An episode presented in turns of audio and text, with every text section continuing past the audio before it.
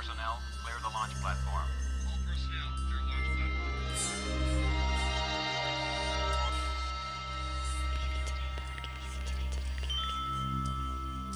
The Leaving Today podcast, the show about the news, history, and attractions of the Disneyland Resort.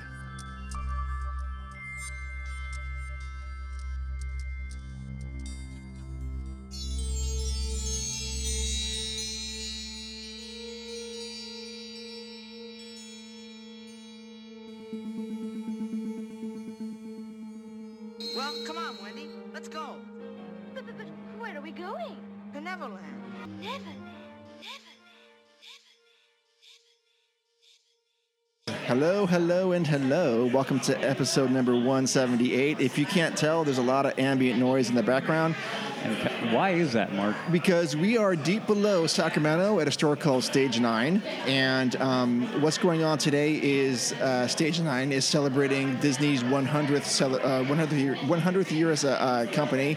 And they put together like three or four really interesting guest panelists and also um, procured quite a few art pieces from around the, the park itself.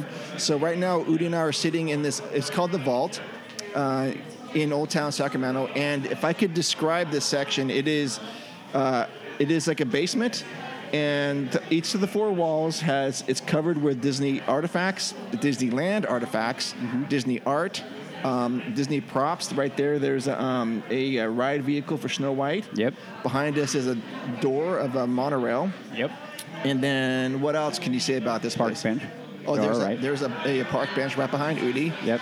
And there's a stage over here where there's going to be some guest speakers signing books and whatnot. Um, and uh, we're going to do some interviews throughout the course of this show. So if it's jumpy, I apologize, but that's just how it's going to work. And we can't really control the background noise. Yep. Um, but um, yeah, so that is what we're doing today, and I hope you guys enjoy it. And if when Troy comes by, Troy's the owner.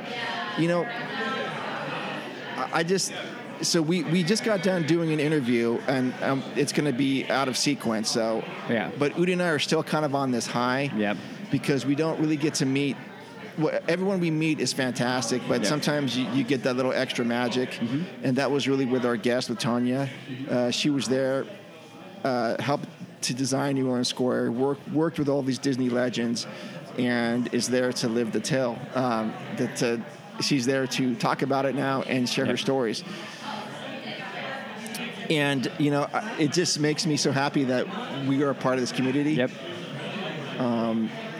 sometimes people laugh and go, "Oh, you guys do a Disneyland podcast," but to me, this is what this is all about: is Oh, yeah. is like connecting and sharing and sharing sharing stories. And I feel like um, we belong. Well, a- absolutely. And the, the beauty of it, and we talk about a lot about the, the park itself, is how you, the reasons why is because you can connect.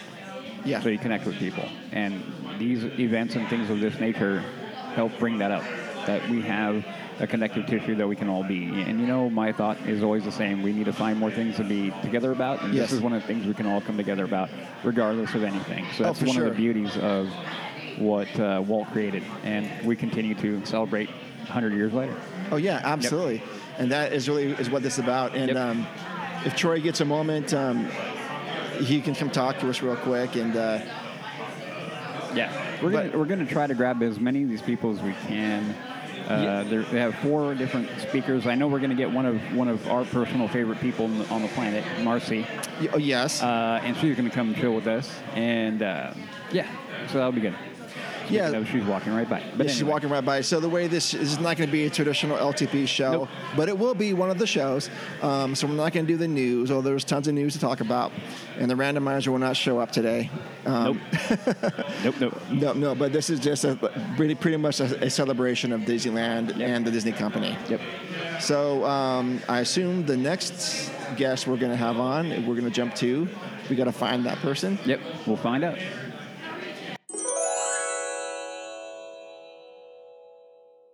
Hey, LTP listeners. So we're going to welcome our first guest today, right now. Um, very honored to be sitting next to Tanya McKnight Norris, one of the first, well, one of the uh, Disney Imagineers, although we learned they really weren't called uh, um, Imagineers back then. Yep. But here we are today, 63 years later, sitting next to Tanya. How's it going? Very well, thank you, and thank you for inviting me to be here. Of course. Thank you for Our taking pleasure. Some, yeah, definitely our a pleasure. So why don't you give um, our listeners a little bit of a background, um, how you got started with Disney, or maybe even like before that.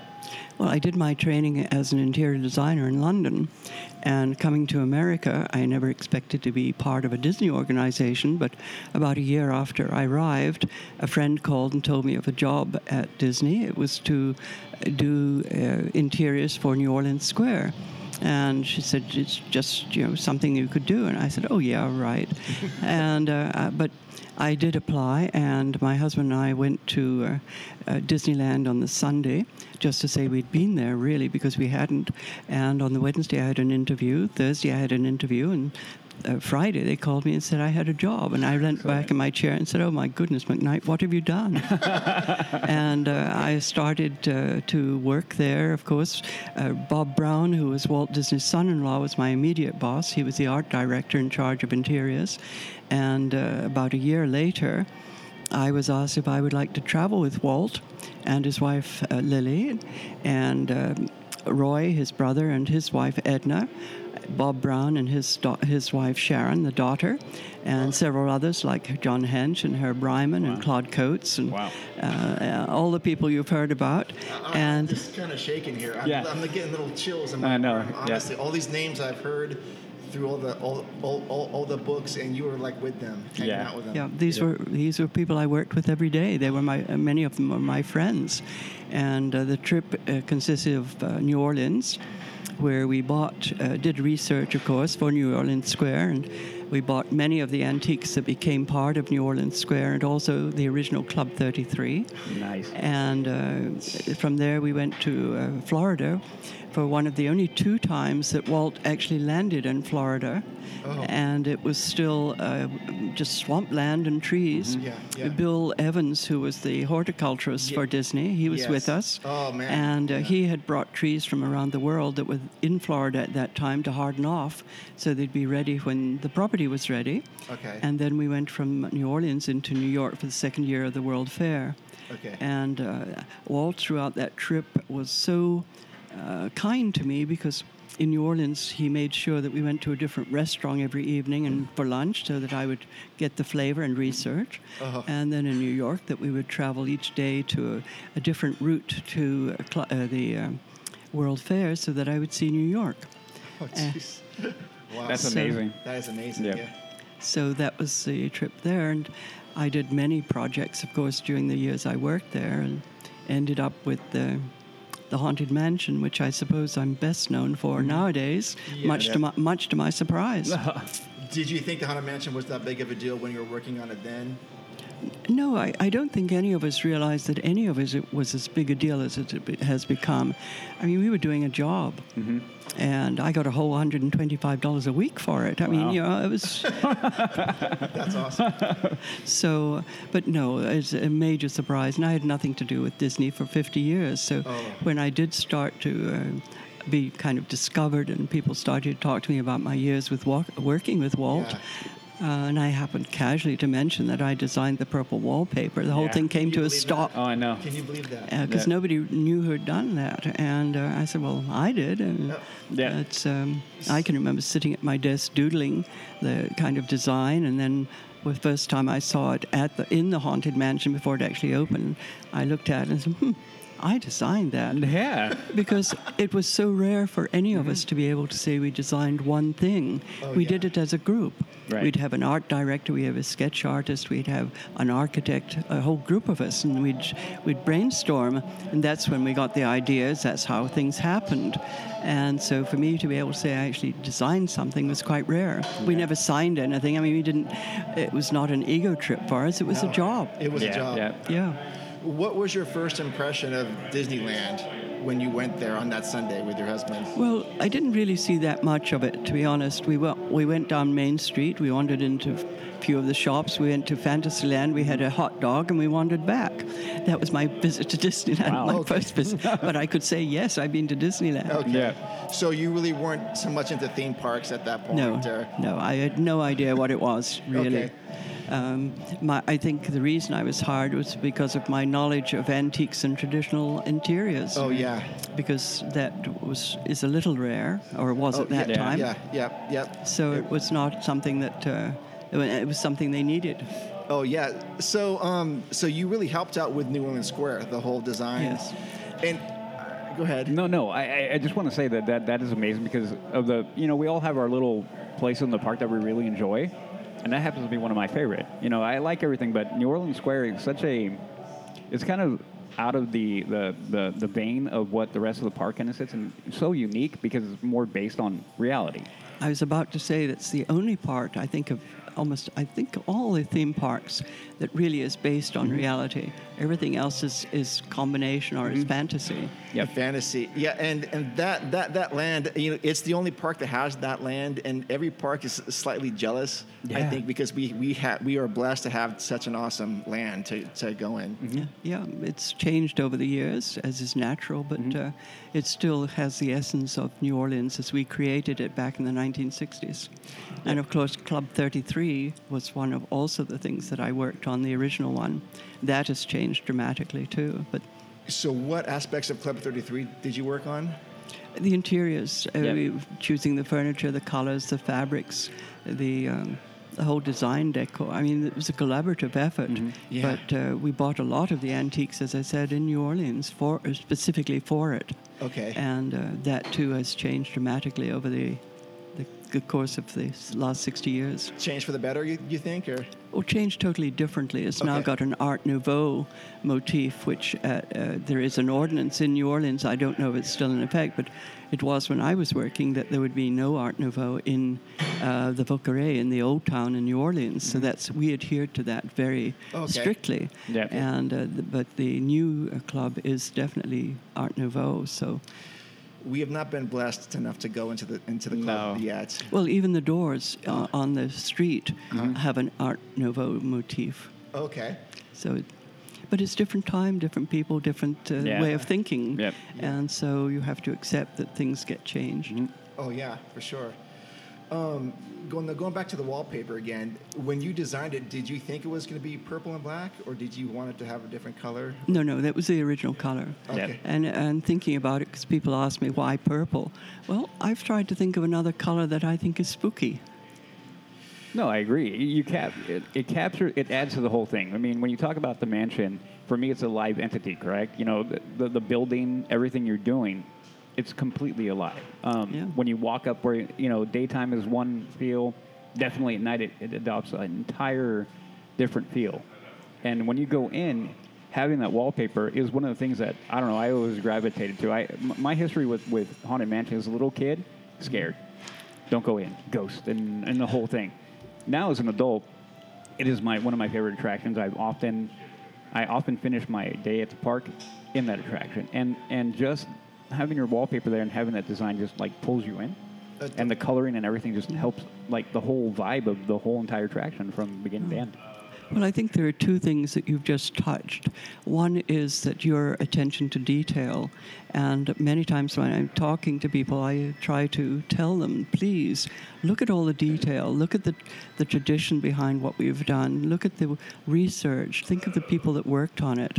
Uh, leave a lot of the magic to the children, but think of what actually you're looking at and be experiencing.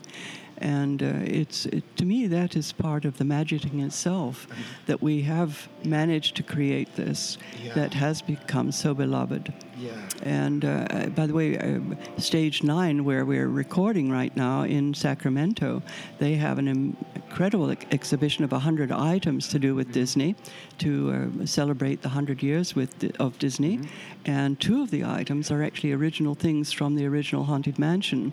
One is a piece of lace curtaining, and another is a piece of wallpaper that was in the uh, the main stretch room Okay. from the original uh, room. Yeah. And things again have changed. They're not all uh, as I had. Um, had um, put in, Right. but um, they're similar in context because we wanted everybody so far has kept the theme and the feeling. Although the attic uh, has changed. I love the attic. I did. I bought all the, the attic junk from a from a friend from her attic, and it was a real attic full of, of stuff. And uh, I really loved that. But it's changed uh, obviously over the years. Yeah. Uh, I just, you know, we, we do, Udi and I, when we go to the park, we, we do spend time looking at Yeah. colors and themes and, and artwork and props, and none of it is lost on us. I can, I can tell you that much. That's great. Yeah. Um, and I've got two daughters who are in their early 20s now. When we and we go to the park often, and they al- they still want to run around and do stuff, but I'm like, no, guys, you got to stop and look at everything. You know, look at why is this here? Why is this color here? And like, and, and just you know, um, appreciate all the labor and love that went into building this park. And uh, Yeah. There's an excellent book um, that Marcy Carriker Smothers, whom I think you're going to interview, wrote, and it's a, a very inexpensive paperback that I think is called Walk, Walk in the Park with, with Walt. Yes. And it, it goes into many of the hidden treasures that are in the park, many of which I didn't know Oh, okay. um, or had forgotten because I had nothing to do with Disney for 50 years. Right. And your memory does get a little lax after that. But one of the things to me that was so exciting was to see some of the original music machines that he had bought. He bought a collection, Yeah. and there's one wonderful one in uh, the uh, Pendleton shop yes, yeah. that uh, very few people ever see. Yep, yep. And so it's it's quite um, quite exciting to see that. And uh, we put our nickel in, and Marcy and I danced to it. I love that. we had a blast. Oh, yeah. awesome. So- awesome. So, um, have you been? So you you've been in the park a lot since? No, maybe three times. Maybe? Oh, three times. Wow. Okay. I was going to ask you what, what your favorite attraction was. Well, the day that I went was actually with Marcy Carriker Smothers, who's become a very dear friend. Yes. She's and amazing, it, it yeah. was yes, um, yeah. it was um, my first visit in 50 years, Okay. and it was a perfect day. Yeah. It, the, it was supposed to rain, and it didn't. The, Okay. the trees were in full bloom. Every ride, and many of them I had not been in. Uh, a few of them I had been in, but not for 50 something years. Okay. Uh, but every ride we were in and we came out, something good was happening. Um, the uh, small world, the clock was chiming. Oh, beautiful. Others, there were talents walking by or some special thing. And then the very last was the uh, Mr. Lincoln, which had changed, and I, it was so emotional. I thought it was incredibly well done.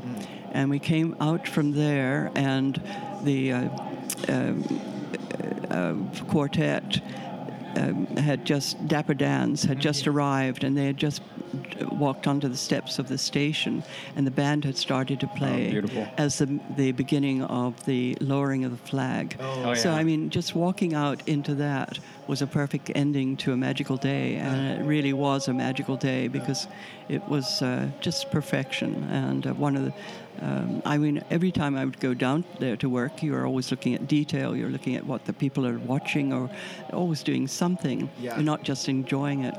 But that day, truly, I could, im- I c- really felt the magic of Disneyland.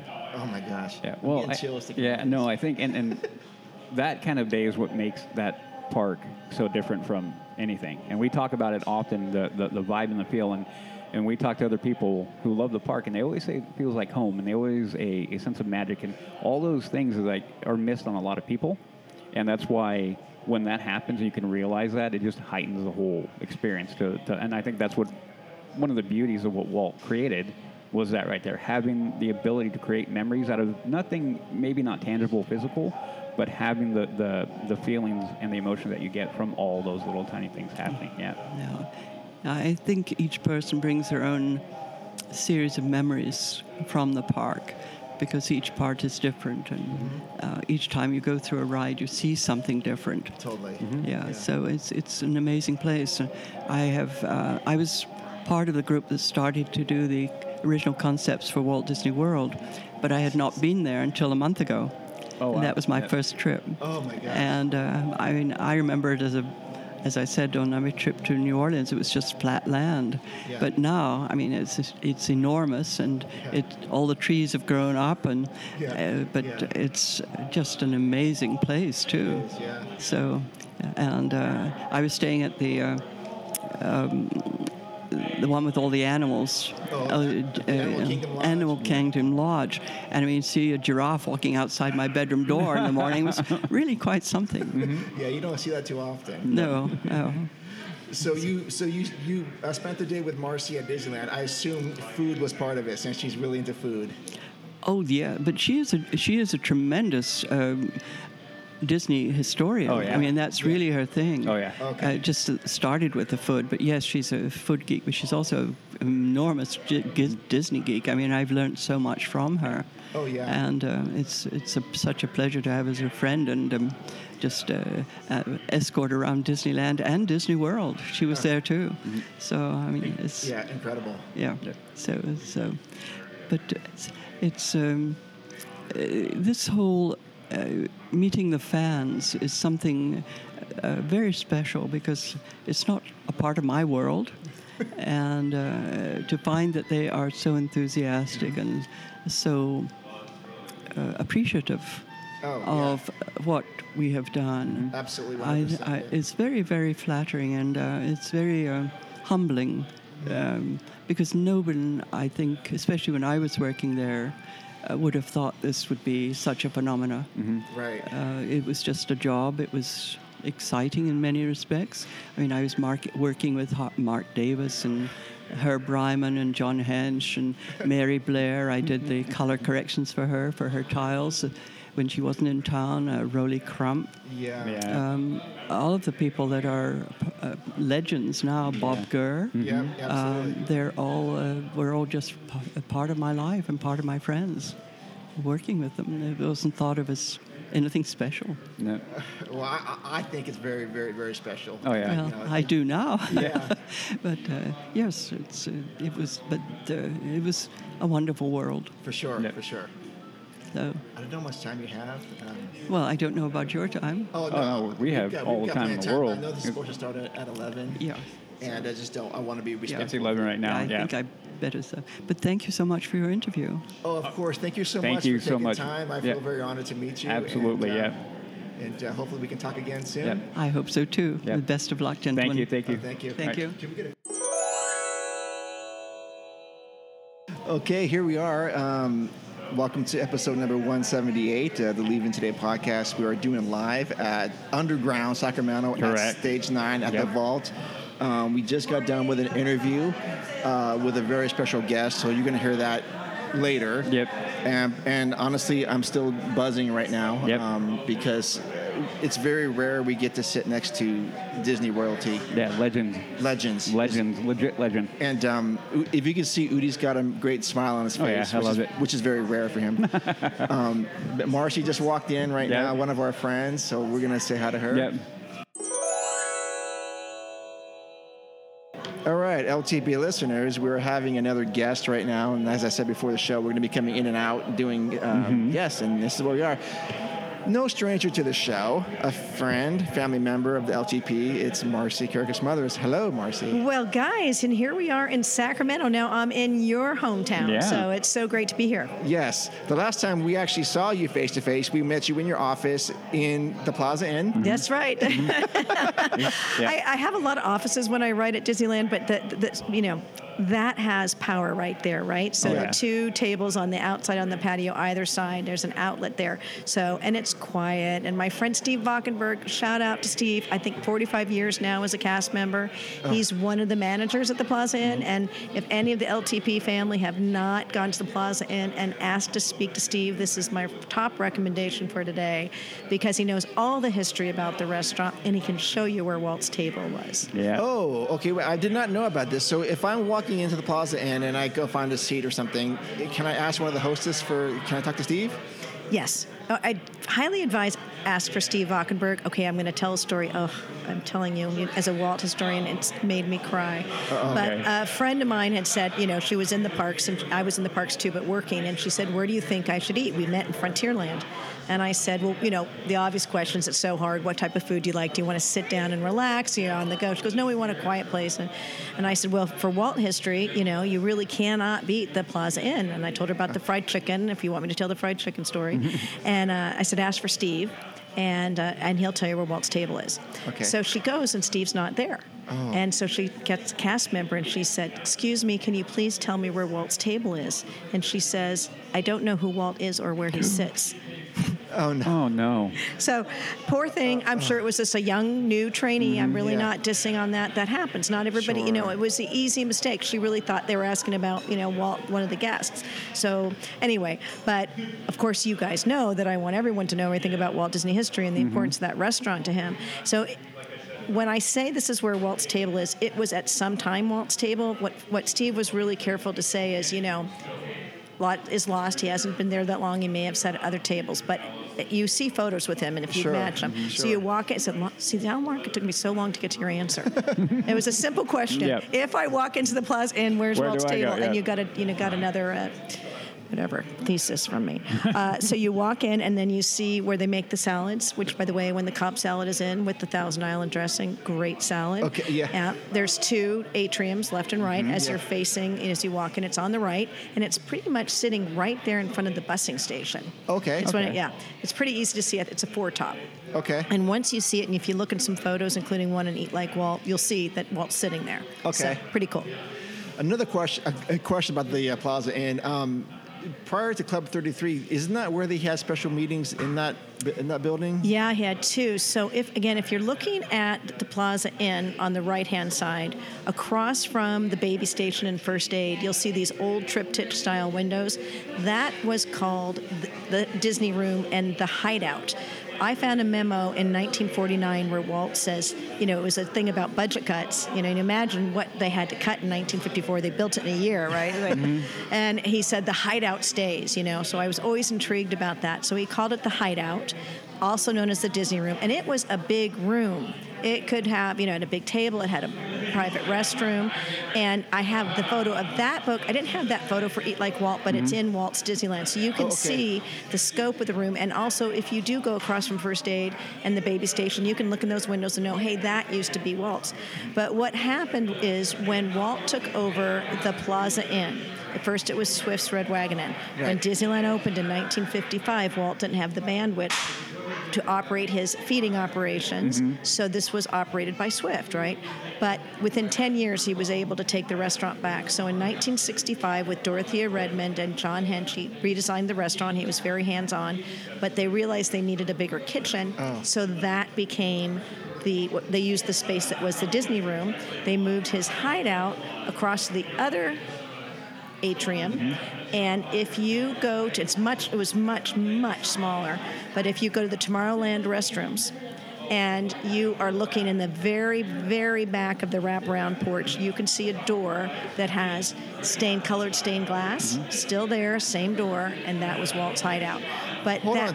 Tomorrowland Restaurant is the one the ones that are right out of uh, Space Mountain. All the way. no, no, no. The ones at the entrance when you first come into Tomorrowland on your right hand Yes. side, Okay, ne- okay, yeah. adjacent to the Plaza Inn. Okay. Okay, gotcha. Okay. So yeah, and so that only lasted a short amount of time. Then Walt passed away, obviously, and and '66 it was used as a Goodyear hospitality lounge, and now it's all cut up into different pieces. Hmm. But what I think is intriguing because you're always learning, you know.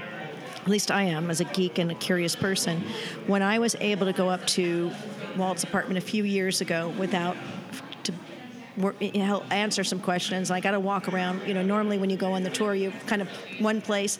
Now that we could talk about the new tour, I went on it. It's fantastic. Walt's Main Street story, really great because you get about 45 minutes in his apartment and Oh, on wow. the patio. It's significant time.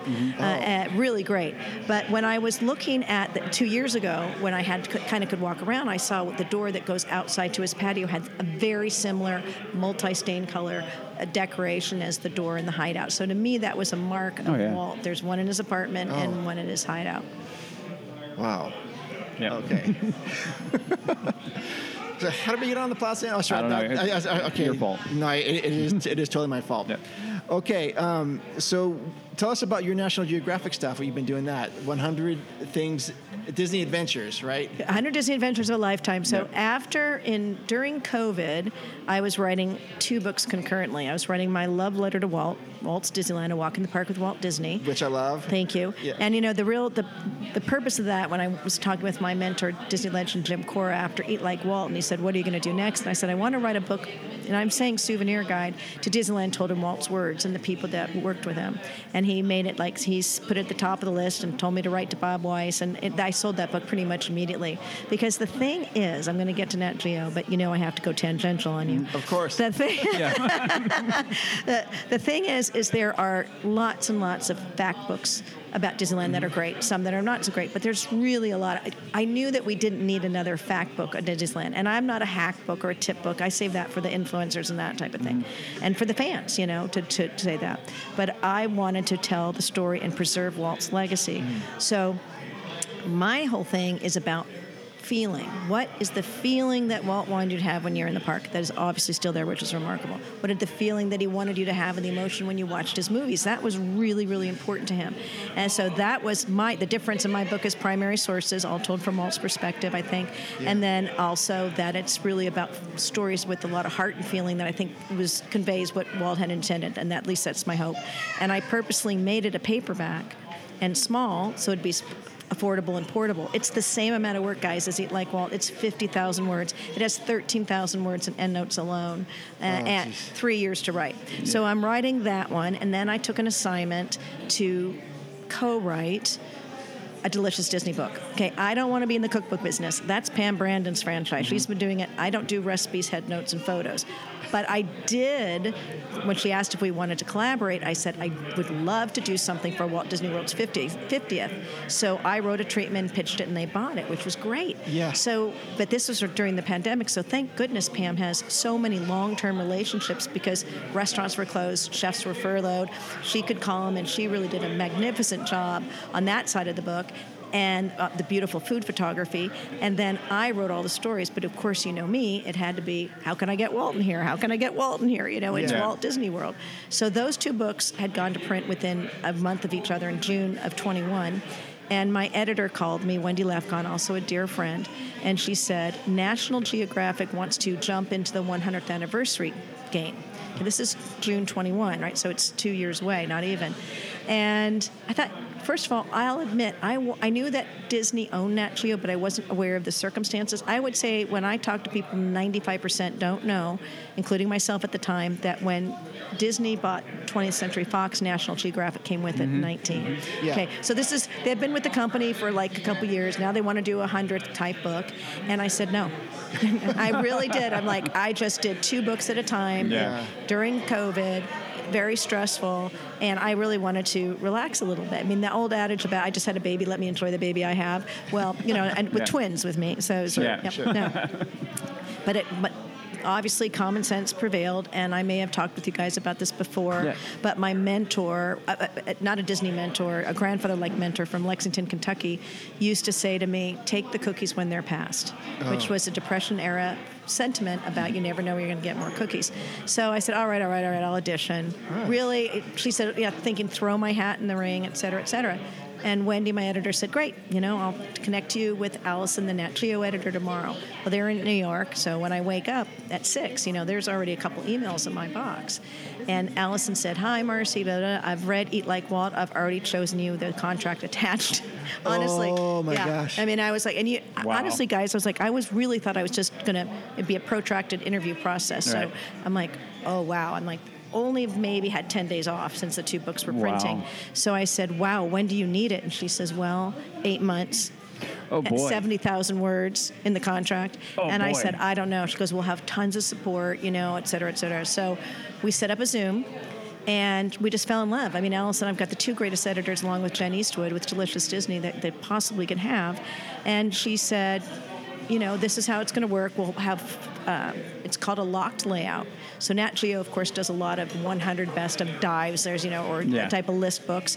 And so what a locked layout means is that there are, there's, there's entries, and there's be like, it'll be a portrait or a landscape photo on a page, and you have 600 words for that page, or 400 words, or 12. And so you write to a number. I've never written to a number. I've been lucky enough with Disney. I write till I'm happy. Mm-hmm. Whether, including in Delicious Disney, if it was a short thing, you know, because I couldn't find any more, or a long. It, I've never had word count before, Right. ever. So. That was interesting, Yeah. and uh, you know, but then, but it was amazing because now we're having the zooms with uh, turned out to be a lot of important people. I had no idea who they were. Um, the first zooms, and you know, they were like, you can pick if you think you have a lot to write about X, then you can say this is a 1200 entry or a 600. So I had a, a lot of latitude with that, and I'm grateful for it. So that helped to make this daunting task easier. Yeah. Sure. And then the photography, obviously Nat Geo's known for that. So they Yeah. just had a team of photographers underneath what as I was sending things, looking for the sourcing the photos. Every other book I do, including Delicious Disney, at least with the concept art and all that, I 100% choose it myself. Okay. You know, so this was an interesting process. Some, you know, it just how much was happening. uh, You don't see it; it's invisible. So much had to come together. Ultimately, had a year to write it. And but what I'd like to say about Nat Geo, besides I'm so grateful for the opportunity to write for them, and I can't wait to write for them again. Is in those initial meetings, I say this with, you know, tongue in cheek, but you know, they really are a yellow rectangle. They are so mm-hmm. smart, and they have their, but they're not particularly Disney people. And you guys know I'm not just Disney; I'm a geek, you know. So I'm sure I was overwhelming to them in the meeting, and I kept mm-hmm. saying, "Well, let me teach you what blue sky means." Yeah, yeah. And let me this, and I said, "But here's one thing that's super duper important to me. I want to have." Entries that are just adventures with Walt. And they said, What? Well, I'm a Walt historian. What we need Walt in this book. We're celebrating the 100th anniversary of the Walt Disney Company, the Yeah. Yeah. Walt Disney Company, Yes. emphasis on Walt. Yeah. Yeah. And you know, they, I explained to them they may not be in the parks, you know, such as the Walt Disney Hometown Museum mm-hmm. or Walt's Barn in Griffith Park. And they said, yeah, sure, okay. So I got all my entries for Walt, and then I said, I have a dream person to write the forward. And they said, oh, who's that? And I said, Joe Rohde. And they said, who is Joe? Uh-huh. And that's okay. They don't know, Yeah, right? right. So I sent them, you know, all the information. And I thought, there's no way Joe Rohde's going to agree. I Wow. mean, he's so smart. If anyone follows Joe Rohde on Instagram, you know, you basically are going to college every morning. You Yeah. know, you're learning so much. Mm-hmm. But Joe agreed, which was just amazing. Oh. And then we had a, there is a limited edition book that's only sold on Shop Disney or in the parks. Okay. It's hundred dollars. It's linen bound, and Wow. we were, you know, they were saying we're going to make it special, and I said, well, I have a dream.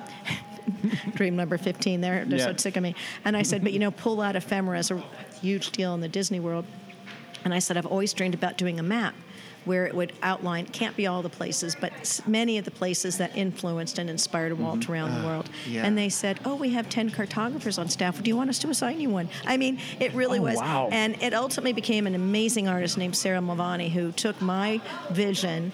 The, the, you know, along with the Walt Disney Archives, and thanks to Ed Ovalle and Kevin Kern who helped me to choose, you know, the right places that we are going to feature. Sure. And it's just so this beautiful map that you can pull out of the limited edition. Wow. book.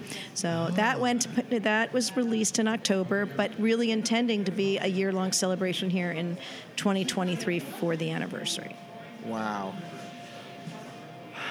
You gotta take that in like I that. gotta take it in. what, I'm still taking it Yeah, in. wow. What, so for your uh, Nat Geo book, what what was the one thing that you learned from that? Did something that You know, there's a good question. There's so much that I learned uh, because, i i I mean, I'm new to this. You, I, I, I signed my contract with Disney for Eat Like Walt in October 2015, and that's my first time in the Walt Disney Archives. So, you know, four books later, plus the introduction to an American original or the prologue, which was a very high honor, my trajectory is so steep, but that just shows me there's just, you know, as deep as it is and as hard as I work, I have so much to constantly mm-hmm. learn. Oh, yeah. So, you know, there's a lot of things about the parks that I didn't know, you know, doing in research and, you Really? know, particularly, oh, yeah, anything about Pandora, World of Avatar. You know, Oh, I, yeah. I, you know, I've seen the movie, but I'm not like, I don't, Star Wars things, I don't mm-hmm. really, sorry, no, it's fine. apologies. I'll forgive you. apologies. Fine. I know You where I, I, I'm. I'm, if, if, if your listeners could see me looking down in shame. She's like, I'm I, sorry. I just Yeah. admitted that to you guys. so there was a lot, you know, uh, and really not not just what I didn't, what I learned that was interesting was, and I don't talk too often about the pandemic because we all, you know, but so much was closed, we didn't know what was going to return. Right, right, And so again, Nat Geo people don't really know the park. So when I would say hoop de doo, and then like, oh, it's got flagged, it's not coming back, I said, please save the space. I promise you, if something's coming back, it'll be hoop de doo. It just came back. Yeah, it did. It did. But at the time, Yeah. you know, it was still probably a year out when I was saying save the space. Oh, yeah, You know, yeah. and I'm going to write the entry and don't take it. Please don't take it out. And so things like that. And then Oh. uh, when it went to print, and of course. It'd be a different book now because you know, the world's open, but you know, Mm-hmm. it, there's maybe some other things in the future Yeah. There know. was uh, the, when I was, you know, like we all do, we wake up and we're reading our, you know, our Disney news that that Walt Disney, the trip around the world with Adventures by Disney, excuse me, Yes. the jet trip had come out and the book was just going to oh, print. Oh. And I called my editor and I said, we've got to get this in, yeah. you know. So that's actually, you know, not to date the date, but while we sit here at Stage Nine celebrating Disney 100, that trip is still going around the world. Yeah. So we had to take something out because, you know, and make room because I thought that is incredible. We have to include it. So my point about that is 100 Disney Adventures. I another thing I said in that first meeting with Nat Geo is it can't all be aspirational. They had already gone to several of the heads of the different departments, cruises, parks, and said, "What do you think are the can't miss items?" But so many of them were expensive. Adventures by mm-hmm. Disney, you know, that, cru- peop things people can't do. I said we have to have lots and lots of free things, mm-hmm. oh, you know. And they again, they were great about it, like pin trading Oh yeah. they did not know about pin trading. I'm like, Wow. Mm. this is very important to know about pin trading. Yeah. And and so when we were at Expo last year for D23 Expo, was honored because again, asked Joe Rohde if he would do it with me, and he did. Wow. Oh, geez. Okay. And we were like in the green room like two hours ahead of time before the show, and he told stories the whole time. I mean, I'm Oh, so man. so obsessed with his genius. Uh, uh, but anyway, I had said to my editor, you know, if we have a Nat Geo and Disney pin, the first one ever, only at Expo, it'll slay. She goes, oh, really? You think so? I'm like, yeah. You know, I know so. Mm-hmm. Yeah. So they, we had everybody that bought a book.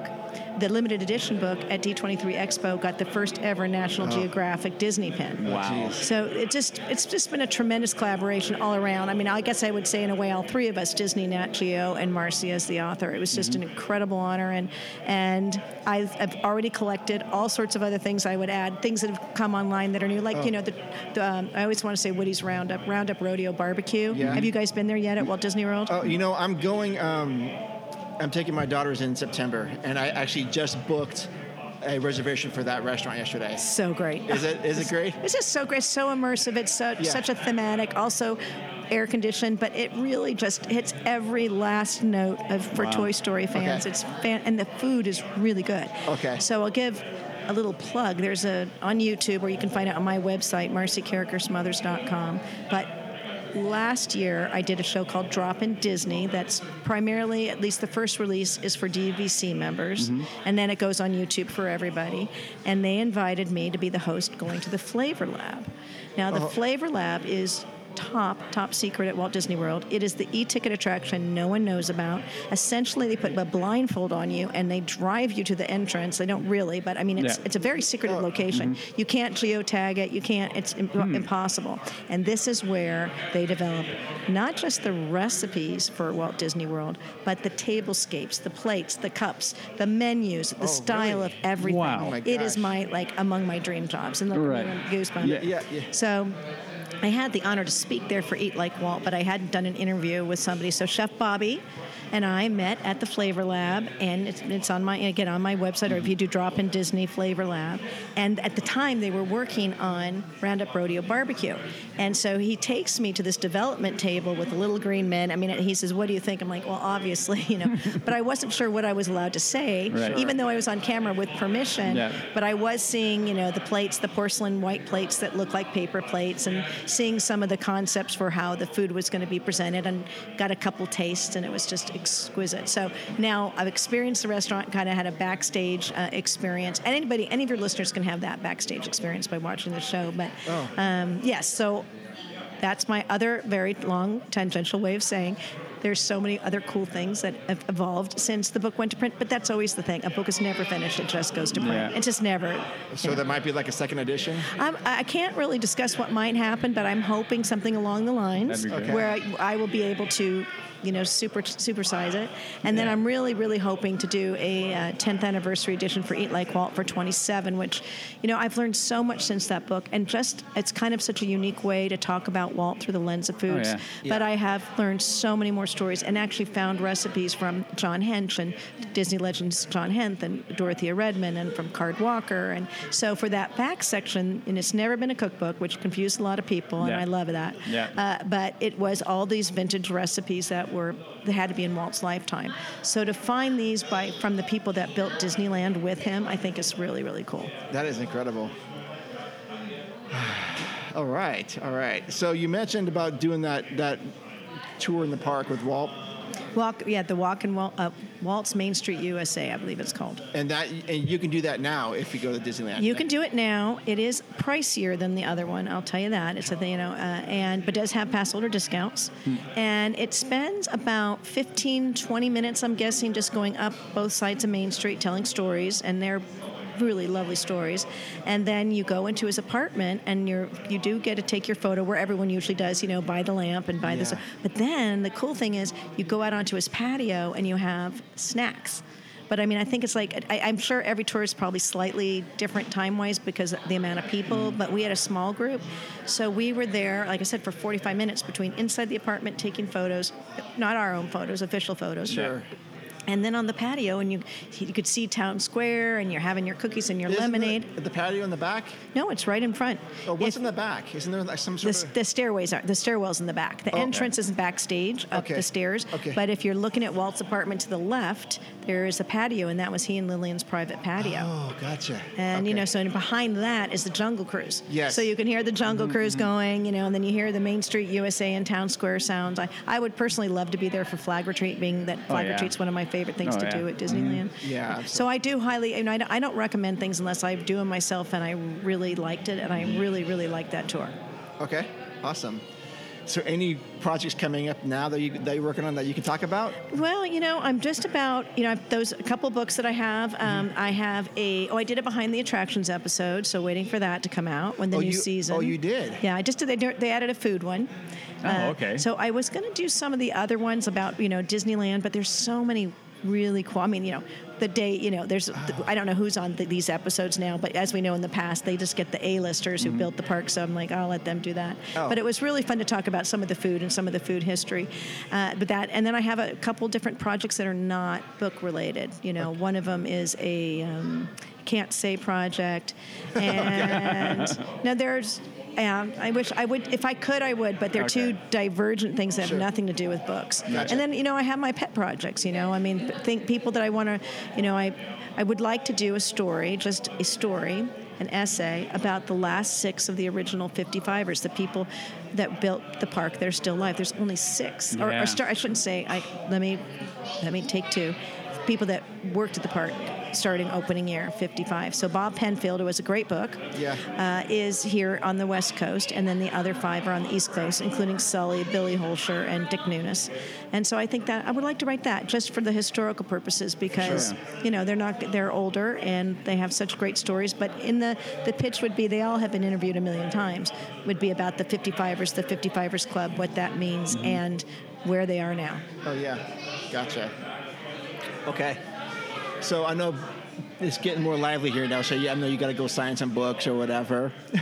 People, Uh, I don't know. It's getting lively here, but let me just tell you, this Disney 100 event, uh, Disney 100 at Stage Nine, is a six-week exhibition. So Yeah. until I don't know what six weeks from now, but let's see. Um, July, all of August. So Yeah. at least till the end of August, Right. mid September, come to stage nine and see because behind me is the original doors of City Hall from Mm-hmm. opening day 1955.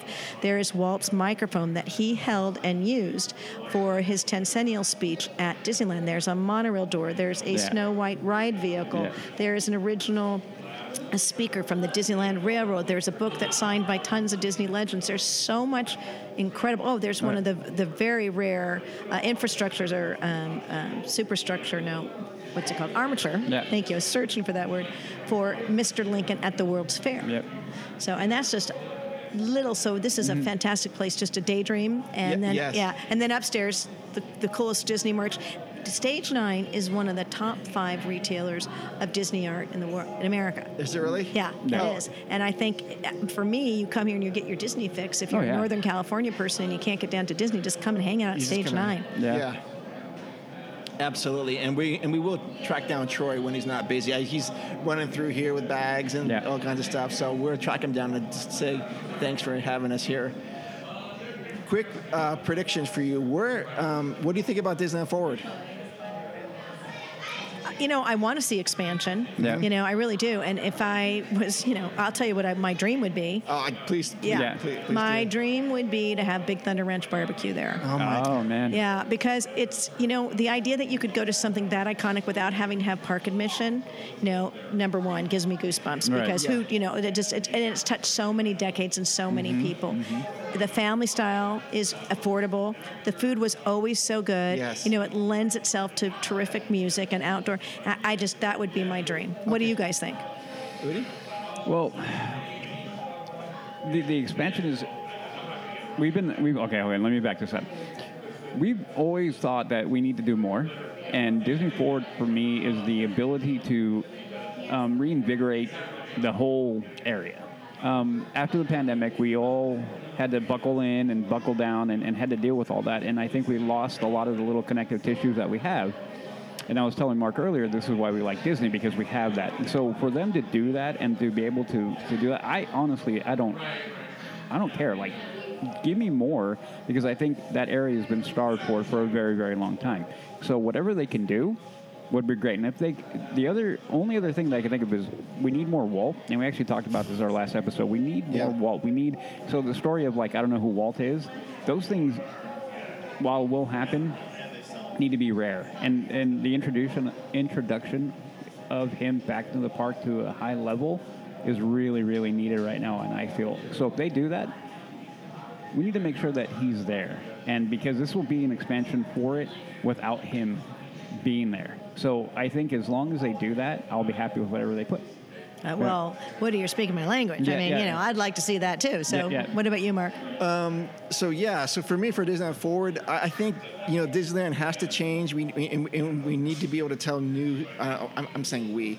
They they need to. No, be we t- do all feel like Yeah, it's our park. I think, uh, yes. No, we yeah, do. and I It's think that's how. Walt said that. You It's know, home. welcome home. Yeah. Yeah. Yeah, so we, we need new new stories to be told. We need new adventures, but we can't tear down the old ones to make room for the new ones. So that's why I'm pushing for the Disneyland Forward so we can have new stuff because I don't, I don't want them to tear down Autopia and the um, you know lagoon just to put like Pandora in. That that would that would break my heart. Yeah. Honestly, I'd be like, what are we doing here?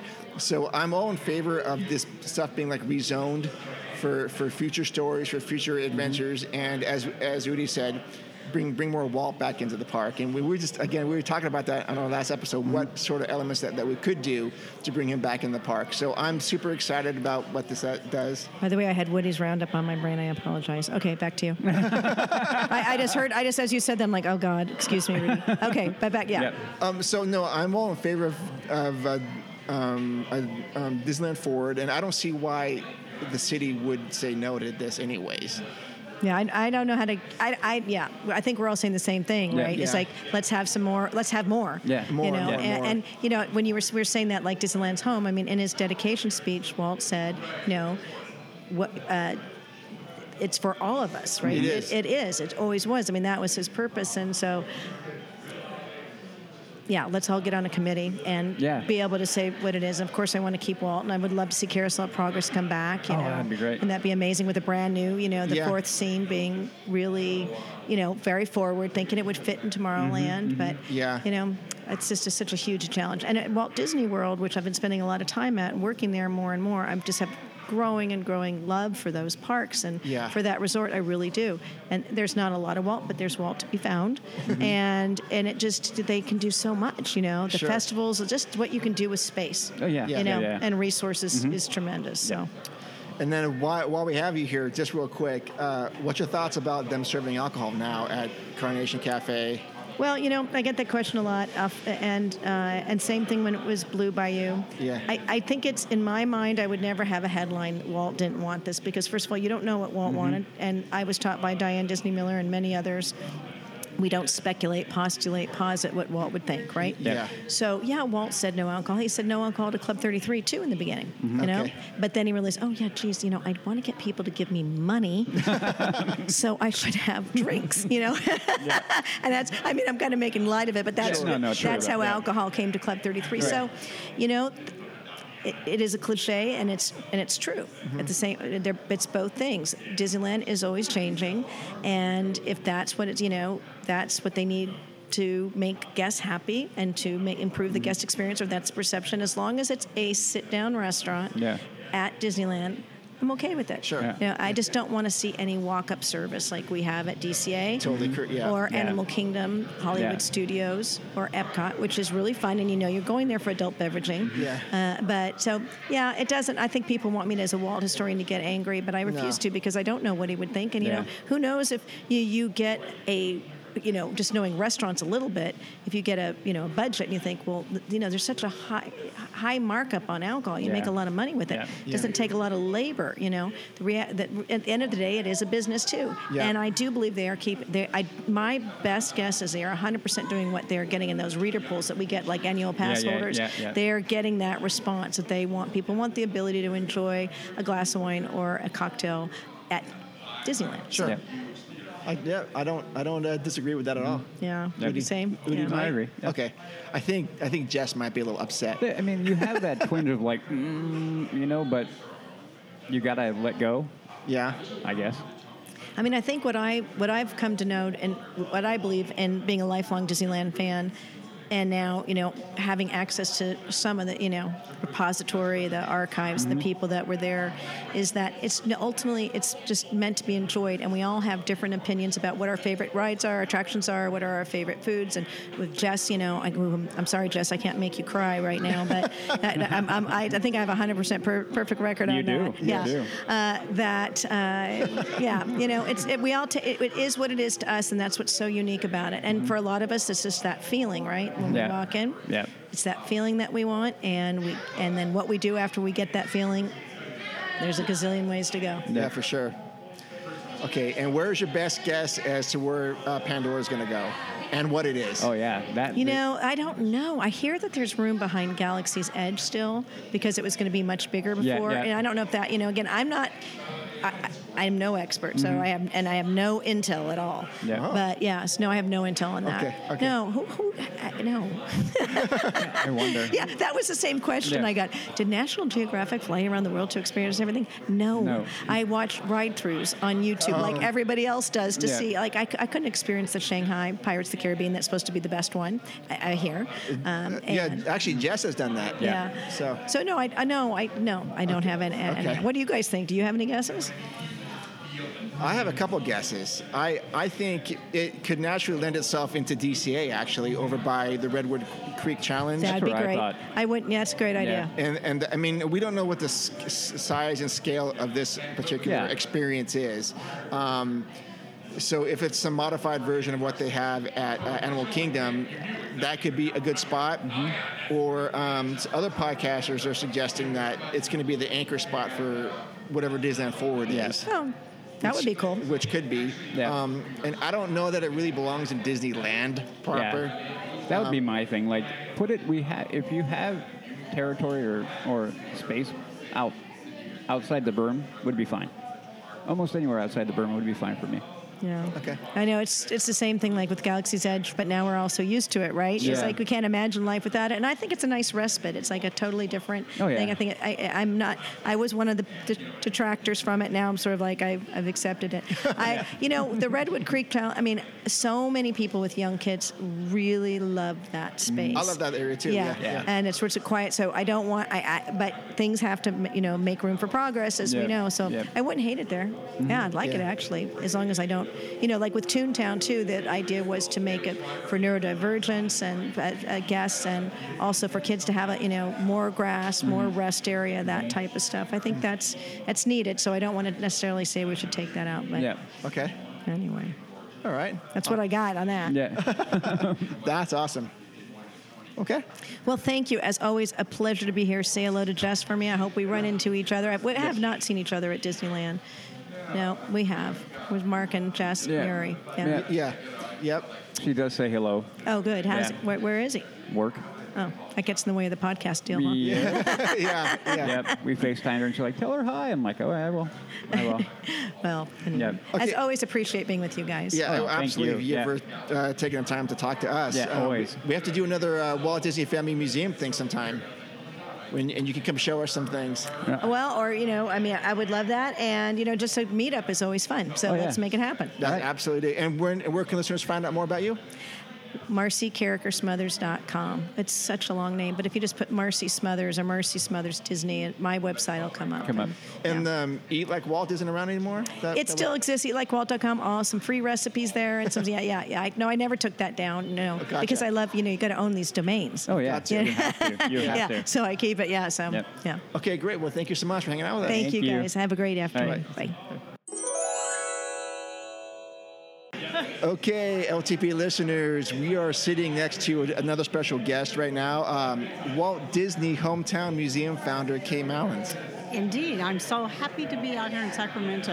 Hadn't been here for, for, for a very long time.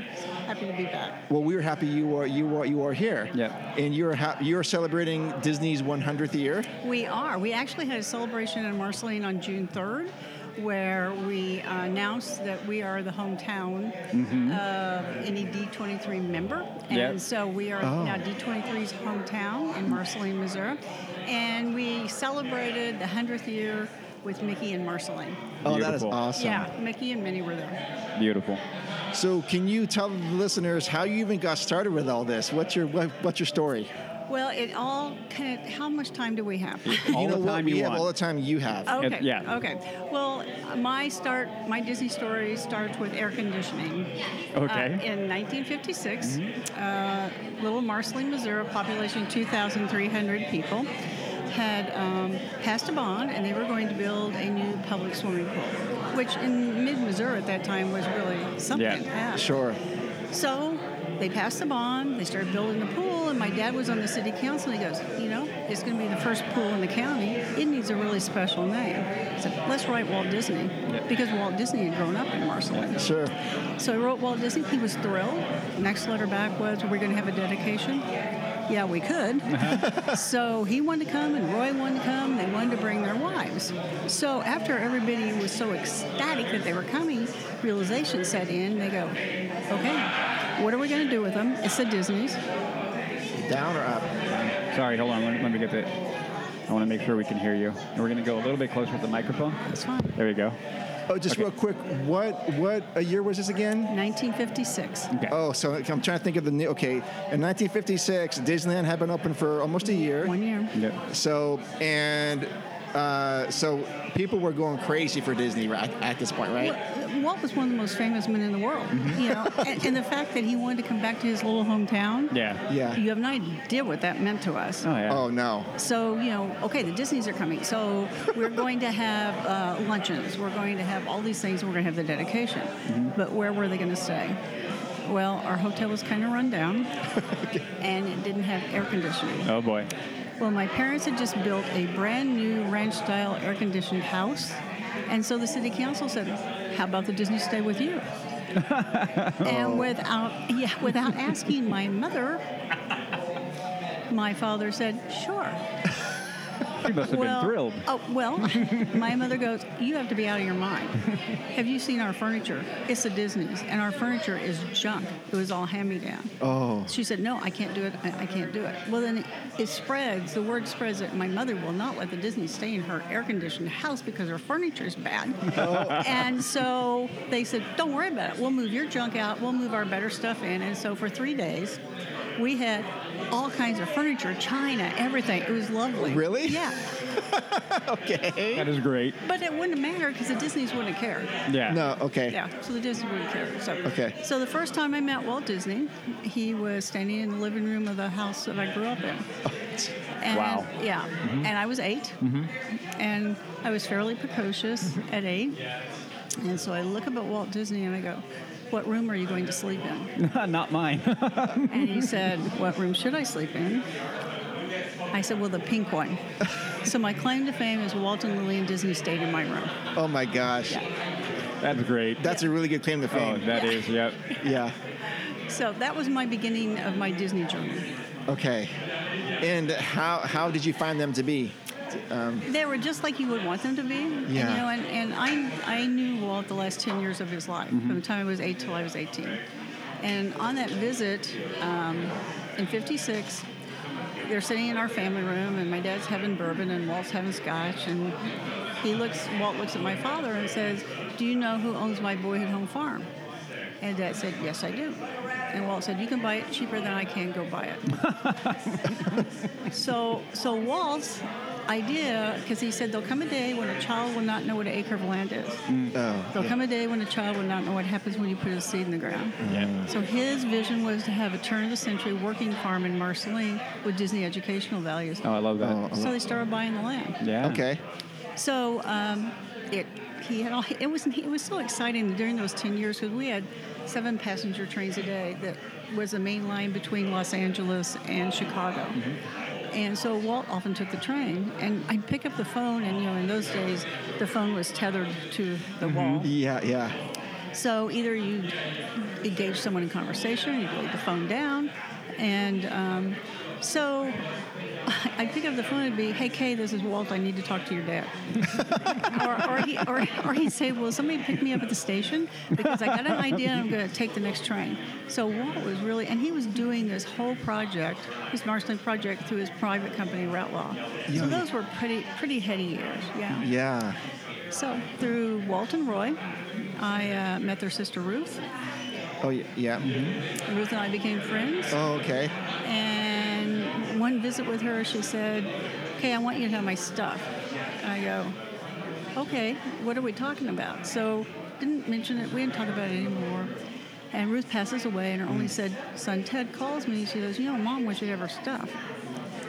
Okay. So this was right before 9/11, and you could fly with an empty suitcase, and nobody cared. Mm-hmm. Sure, sure. So I thought there'd be enough stuff for an exhibit at City Hall. Mm-hmm. So I flew out with my empty suitcase, and they started taking stuff out of the tops of closets, out from beds. I go, whoa, I'm way over my head here. Wow. Yeah. So it took about three months. Uh, we set up shop on their dining room table with cameras and scanners, and we documented 3,000 artifacts. Wow. Oh, geez. And I promised Ruth I would tell the story of her family in Marceline, and that's how the Walt Disney Hometown Museum began. Beautiful. That is such an awesome story. That is. Uh, wow. That. yeah, I'm. All, I'm getting jitters again. I know you are. We Yeah. just got done talking to Tanya, and I got jitters talking to her, and now this is the same thing. Yeah. Um, gosh, where to go from here? Well, okay, so the, the, I'm always curious about people who are, you know, have that connection with Walt in a direct one because sadly we're beginning to lose those. We are. Yeah, we are. And and so I'm always intrigued about the interpersonal relationship with him and, and, and how that fed into what you were doing. So obviously you said you wanted to do that with Ruth, and but what did Walt ever tell you like? You know, talk to you. What is? I, I guess maybe the best is what is the fondest memory you have of him and, and what he was trying to do uh, in Marceline with, I- with the farm and the whole thing. When you think about it, Walt really never left Marceline in his heart and in his mind mm-hmm. because he used Marceline and his memories of Marceline. I mean, Main Street USA at Disneyland is mm-hmm. patterned after Walt's mm-hmm. memories of Marceline. Um, throughout his career in his movies, in his parks, and everything else, Marceline was used over and over and over. And if you think about, you know, people go, well, he was only there like four years. And I go, well, when he left Marceline, he had, that was the only time he got to be a kid. Yeah. He left there, he went to work. You know, so those few golden years he had in Marceline is what he considered his childhood. Mm-hmm. And that's what he wanted everybody to experience. So, you know, when you walk into a Dis- to Disneyland, you have to walk to his hometown of Mar- Marceline. He made that decision for you. Yeah. You know, so he wanted everybody to experience what he had as a child. And, you know, it was very interesting to me because, like I said, 8 to 18 is when I, my age when I knew him, is that I came to appreciate him more and more and more. Before it's just like, yeah, it's Walt Disney, you mm-hmm. know. But the man knew what he was doing, obviously, but his heart was in the right place. And he wanted people to know how people should really live. And mm. even if they don't get to do it except a little time. You know, Yeah. he wanted them to have that experience and that feeling. Yeah. So yeah, I, I he was a wonderful man. Yeah. Did you ever get to go to Disneyland while he was there? My first time at Disneyland, Walt and Roy Disney were my guides. Oh wow. you gotta be kidding me. Yeah, no. So how did that kind of how did that come to be? Did, Well, Walt said, aren't, aren't you guys coming out to Disneyland? This was like the year after he stayed with us. And Disneyland just opened in 55, so this was 57, Yeah. you know. And uh, my dad goes, well, yeah, we can come out, you know. So, you know, we get in the family station wagon and sure. drive to California. And, you know, so um, we go to Disneyland and Walt and Roy Disney were our guides, you know. Oh. And, and we were very fortunate because, you know, Walt has that apartment up over the firehouse. Mm-hmm. And so on visits after that, we always got to headquarter out of the apartment. Oh really? Yeah, yeah. So that Oh, was wow. that was a real nice thing. So you got to stay the night there? Yeah. Wow. Okay. Well, I feel like I want to give Mark and I have a tradition. Yes. When we go to the park. We And do. what, you want to tell her what it is? You can do it. Okay.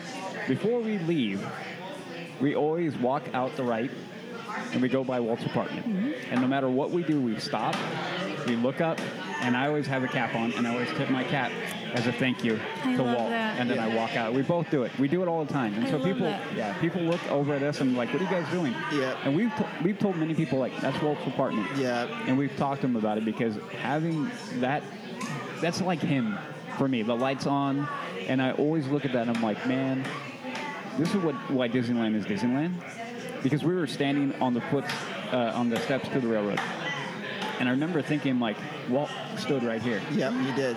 You can go to any other park and you can't say that. Walt was here, and you feel that. And from any of the things that he has done, the creation of the entirety, you feel him there, and and I love that. That's why it is the only park to me. I agree. Yep. No, you, truly, I feel it as well. I walk into that park. and When I walk in, I always walk in. I always go to the left, so I'm walking by City Hall and by Mm-hmm. his apartment first. Okay. Okay. Yeah, I do similar things, Yep. you know, and Yeah. I have all these places in the park I have to mm-hmm. go to, mm-hmm. you know, mm-hmm. and um, I, I certainly feel his presence there. I certainly do, and I and I think a lot of we true Disney people, Yeah. I think that's why we love the park so much. Oh yeah. Okay. Oh yeah. And that's what you said. It sets it apart from any place else in the world. Yep, absolutely. Yeah, we're so blessed. It's here. It's California. So It's we- here, it's California, yeah. So we, we typically ask guests quite a few questions about their personal opinions about Disneyland, and mm-hmm. there's no wrong answers. This is more of an information thing. So we're going to touch on that in a second with you because I think you're going to have some pretty good answers. Oh but, yeah. Oh yeah. Um, so we have been twice to the Walt Disney Family Museum in San mm-hmm. Francisco. In mm-hmm. fact, we did a show there with Marcy and another Disney historian, um, Michael Michael Bowling. I don't. I'm surprised he's not here today. Yeah. Um, but we we spent the afternoon with Marcy at the Walt Disney Family Museum mm-hmm. and loved it. It's fabulous. Oh yeah. Um, and I recommend everyone goes there. But now I want to I want people to go to to your museum as well. Thank you. yeah, I mean, so can you describe your your museum a little bit for because all of us, um, I've never been to Missouri. Yeah. Missouri. Time, time you get there. Yeah, Missouri. Yes. So the easiest way to get to us, if you look at a map of Missouri, there is Kansas City on one side, St. Louis on the other side. North of each of those, in north of Kansas City, is St. Joseph, Missouri. North of St. Louis is Hannibal, Missouri. Okay. If you draw a line between Hannibal and St. Joseph, Missouri, we're right on Highway 36. Okay. So if you fly in, you go to. We always tell people fly into Kansas City because there's another Disney connection there. Oh, You fly into Kansas City, and it's a two-hour drive to Marceline. Or if you have your own private jet, you can land. Oh, 10, yeah, easy. you can land Yeah. ten minutes from Marceline. Yeah, So yeah. just get your jet. and come on. sure, sure. Okay. Yeah, yeah. So, so our museum is right in downtown Marceline, and it is uh, in a railroad station that was built in 1913.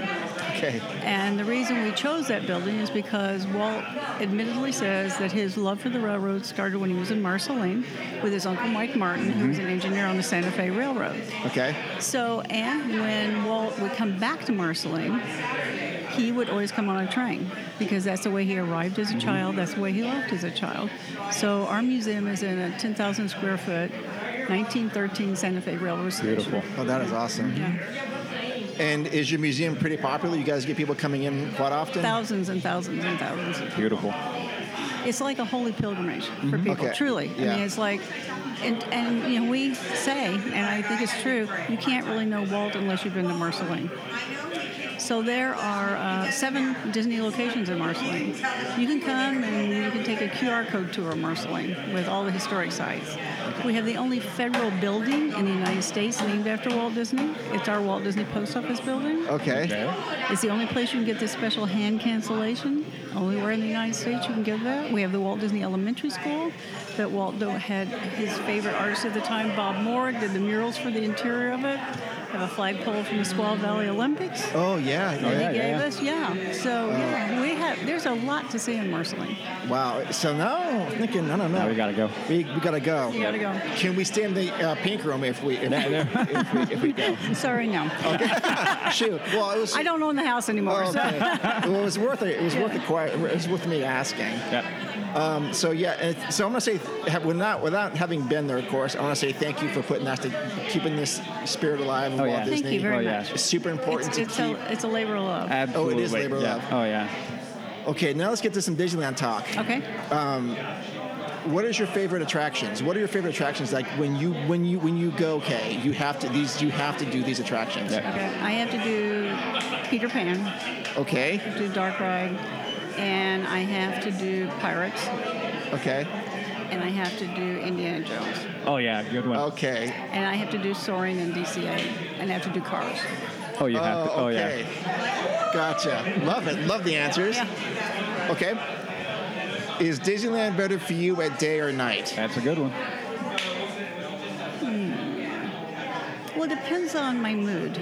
Okay. Um, I think I've heard that one before. Yeah. Okay. I, I sometimes I really like to be there in the daytime with all the hustle bustle and all that. Sometimes I like to go in the night and just sit and watch the lights. Mm-hmm. Yeah. And oh, oh, here's a fun fact for you: the fireworks at all the Disney parks are because of the fireworks in Marceline. When yes. When Walt was a little Okay. boy, we had a big Fourth of July celebration in Marceline, which we've had for over a hundred and some years Okay. and the Disneys had like no money. So Walt looked forward to that every year, and he said it was his perfect kiss goodnight. Oh. So that's re- and so Floyd Norman. Yes. il- illustrated book, and Richard Sherman wrote. a Richard song Sherman, the about it. song, yeah. Yeah, and so one of the sketches in there is of my house, of Walt's house. oh, wow. that was awesome. Yeah, so those fireworks came. So all of you should be thanking Marceline Oh, we are. Marceline, for yeah. the fireworks that Mm-hmm. you see every night at a Disney park. Okay. Okay, so that's a fun fact. We did Yeah, not. We I did not know that. Yeah. And so your answer is actually both day and night, depending on your mood. Uh-huh.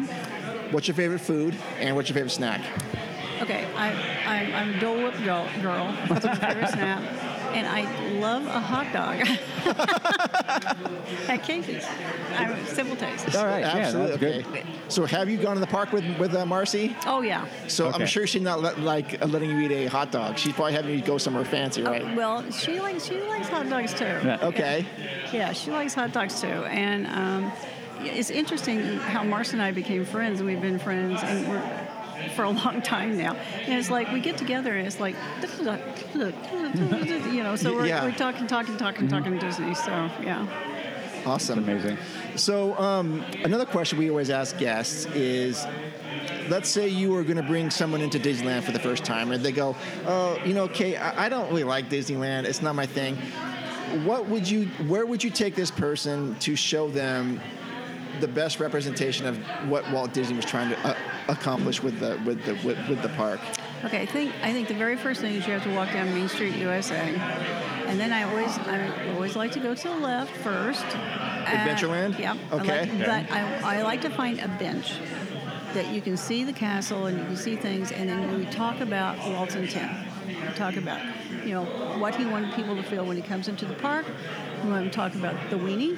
We want to talk about all those things, and I think first they have to understand why everything was done, and then they kind of get into it, you know, and then we kind of stroll through the park. But you know, it's, I, I liked it before we had to be so planned. You know, Oh, get yeah, well. Yeah. Uh, you know, uh, because you just go and you're like, oh, let's stand in this line for 30 minutes, you Yeah. know, or this line for an hour, whatever it is, and just take it real easy until they start getting into it, and then they're like, yeah, I want to do, yeah. Yeah. Yeah, so I think you have to. I think everybody needs a little bit of education. I think you should not hit it so hard the minute you get into the. Oh, I agree. Yeah. And you say probably like two or three days is a good time to visit the park, right? Not like not like not not, not like one day, right? No, and I, you know, I and I always feel so sorry for the people that. I mean, we all get to go whenever we want, you know, and that's that's wonderful. But you know, people that save and save and save and can only go one day, and mm-hmm. they're just so stressed about Yeah. the whole Yeah. thing. I don't know what we'll ever do about that, but I just, Yep. I do, you know, Yeah. but but you know, they want part of the magic, and that's a good thing. Mm-hmm. Absolutely. Yeah. Yeah, because we um we we've got friends that clearly aren't into Disneyland as we are, and they're some and they'll come and talk to us. Hey, we're gonna go for like a day in you know October, and and Udi and I both go. Yeah. Right away. Can, mm-hmm. can Yeah. you yeah, can, Yeah. can you maybe make it two days at the least? Make it two. Yeah. At the minimum. Yeah. because you know we because there's so much to see and there's you're gonna miss so much Yeah. if we just kind of go Indy, Star Wars, or whatever, uh, Space Mountain, Matterhorn. Mm-hmm. Yeah. Yeah, and then, you know another thing is that another thing I love about Disneyland and where it is is that you can stay off property, yeah. you know, and it makes it so much more affordable for everybody. Sure. You can stay someplace, you can eat at McDonald's right outside or whatever, you know, and and, um, and you can be more relaxed. If the kid is crying, you can go take a nap, you know, and walk back into the park, you know, and Mm-hmm. I, it's just it's just the best. It's the best. It, it, it, it, it is the best. All right. Excellent. Yep. Anything else you want to talk about tonight? Uh, well, sure. I have one more thing. Okay. Uh, you, you said you want to come to Marceline. Yeah. Yes. I have a couple of dates that I think you should really come. Okay. First off, do you guys have good barbecue in Marceline? Yes, we do. Okay, good. I'm, I'm there. Okay. Gotcha. And if not, you can have it at my house. So anyway. Okay. Oh, there you go. Um, so You heard that, right? Okay. It's on. It's, it's on. Okay. So on September 15th and 16th, we're having the museum gala. So the gala is held on the Disney farm Okay. under a big tent. Uh, on Friday night, the 15th, Marcy speaking, uh, doing a book signing. On Saturday, Sandy Baldwin is speaking on the history of the VIP costume. Then we have Tanya is speaking. Okay. And that afternoon, we have the women of Walt Disney Imagineering speaking. Oh, wow. And so that's just a prelim to the evening. And so, Oh, um, wow. so there'll be tours of the town also. There'll be tours of the Walt Disney Hometown Museum. Uh, get special cancellation at the post office. All kinds of fun stuff downtown. And then that night, Floyd Norman is our keynote speaker. Oh, jeez. Okay. And we are going to party like it's 1923. Okay. so you also get to go to a speakeasy. Oh, really? yes. So you Okay. get to go to speakeasy before you come to the banquet. Okay. Yeah. And Marcy has curated a meal, and we're going to eat like Walt. Oh, my Oh, I love that. Yeah, so you guys need to come. Are there any other dates besides September 15th and 16th? We will take you anytime. Okay. Yeah, yeah. Okay. Now, we are seasonal. Uh, we open March 1 and we close the middle of December because nobody travels in Missouri in the winter. Is bad, is bad, bad, bad weather there? Uh, it can be, Okay. yeah. But during the course of the year, do you have other events like what you're talking about? on Oh, the yeah. 15th? Okay. You, you're fan, well, Okay, because there. um, I, I know that I can't come to those dates because I've got some other obligations. But I want to go to it. Yeah. but I if there's something else like that, like, like next year, Yeah. I would definitely be down for doing it. Sounds like sounds like fun, and Yeah. so we're always doing things, and we're we have a speaker series that we do there as well. So there's all kinds of fun stuff happening. So Okay. become our friend on social media. Oh yeah, absolutely. Yep. We'll, we'll Yeah. give you guys a follow. And this is Kay Malins uh, from, and you, you can reach her at the Walt Disney Museum.org. You can. And you have Instagram? No, Oh, okay. we well, the museum does, but I don't. Okay, yeah, gotcha. Okay, so we're gonna plug that on our on our show. We're gonna Yep. put some stuff on there. Awesome. That sounds Yeah. wonderful. So thank you for spending time with us th- this th- this morning. Yep. Thank My you. pleasure. I Thank have you a- for the invitation. Of Oh, yeah. course, of course. All right. Thank you. Hey, welcome back, LTP listeners. Uh, we are again in the midst of celebrating Disney's 100th uh, year as a corporation, as a company. We are at stage nine, um, one of the top five arts, uh, Disney art galleries in As the we found out. as we found out in the um, United States. And this uh, exhibit is going to be going on for six weeks.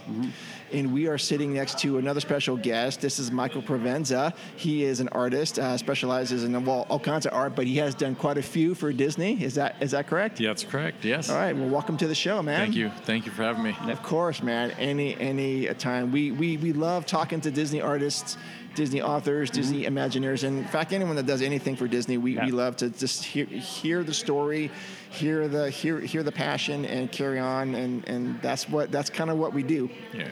We do do a lot of complaining on our show about like Disney news, but we're not going to get into We're into not that. gonna do that. We're not going to do that today. good. This is a Yeah. It's a th- this is the happy show. Yeah. Yes. okay, so um, tell us a little bit about your story about art. And um, as we found out, you and I grew up in the same area, Yeah. Los Gatos. Yeah. Uh, my mom was a nurse at Los Gatos General. Nice. Yeah, and um, anyways, that's another story. Yeah. But uh, yeah, so we're both Bay Area folk here. He's a SoCal guy. I won't hold that against him. Yeah. Yeah, I know. Hey, I didn't choose it. Right. No, that's right. That's right. Okay, so let's hear let's hear your story a little bit. Sure, sure. So yeah, I, I grew up in the Bay Area. Um, I've been drawing and painting since I was nine years old. Uh, so over 50 years now, which is crazy. Um, and my grandfather was an artist uh, in Chicago, and he and I would um, uh, send sketches back and forth to each other. Uh, he, I would learn from him. Uh, he encouraged me, and so that's what started my passion for art. Uh, he was he was an amazing artist himself. Uh, he ended up uh, getting accepted to art school in France, um, which is really amazing. Wow. But he couldn't go because his father died, and it, in those times he had to stay home because he was the oldest son Right. and Yeah. take care of his family and all that stuff. So he couldn't do that, unfortunately. But I learned so much from him as far as you know how he was sketching and drawing, and it was amazing, you know. And and uh, so I loved it, and then I kept kept drawing, kept painting, kept you know getting that um, that passion going and stuff. Took it through school, all through high school, in college and stuff. Um, I did all kinds of jobs. My all my jobs are pretty much art related, like sign painter. Um, I was a muralist for a while. Uh, I did murals in Israel, as a matter of fact, for a Oh, dark wow. ride. Oh, Shane Shane does that. Shane Shane Grammer. Oh yeah, he does. Yeah. Oh yeah, yeah, yeah. It's really cool. Yeah. It's, I mean, and these paintings were um, 15 feet tall by 150 feet long. Oh, very of, cool. Like, Yeah, yeah. landscapes and stuff. And Oh, jeez. Yeah, isn't that crazy? Yeah. It's- So uh, yeah, so I loved that, and then I got into the video game industry in the Bay Area. So you Yeah, know, it's, right. it's crazy over there. It's, it, they have a lot of that. So I did that for 20 years, and um, actually, what happened? Uh, it it was a really great transition for me as far as my fine art is concerned because I got into 3D, started creating things in 3D.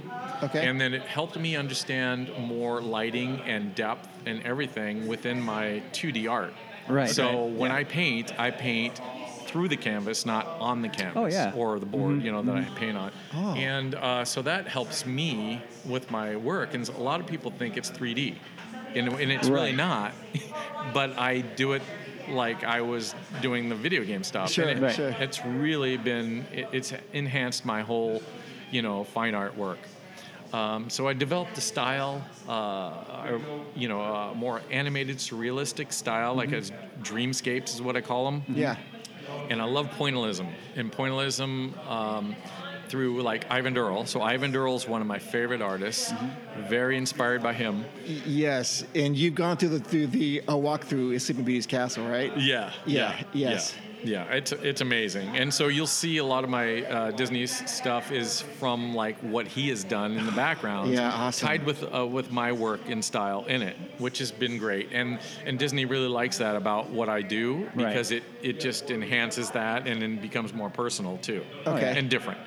Uh, so I started with Disney um, collector's editions in 2018, so I'm fairly new Yeah. you know, to this. Um, but you know, it's certainly not new to me because I've always loved doing that, anyways. Yeah, yeah. Um, and so it's been great. I mean, I've been the feedback has been amazing, and it's really, really coming along well. So I. It's been a great run so far, and I think we're going to keep going with this for a while.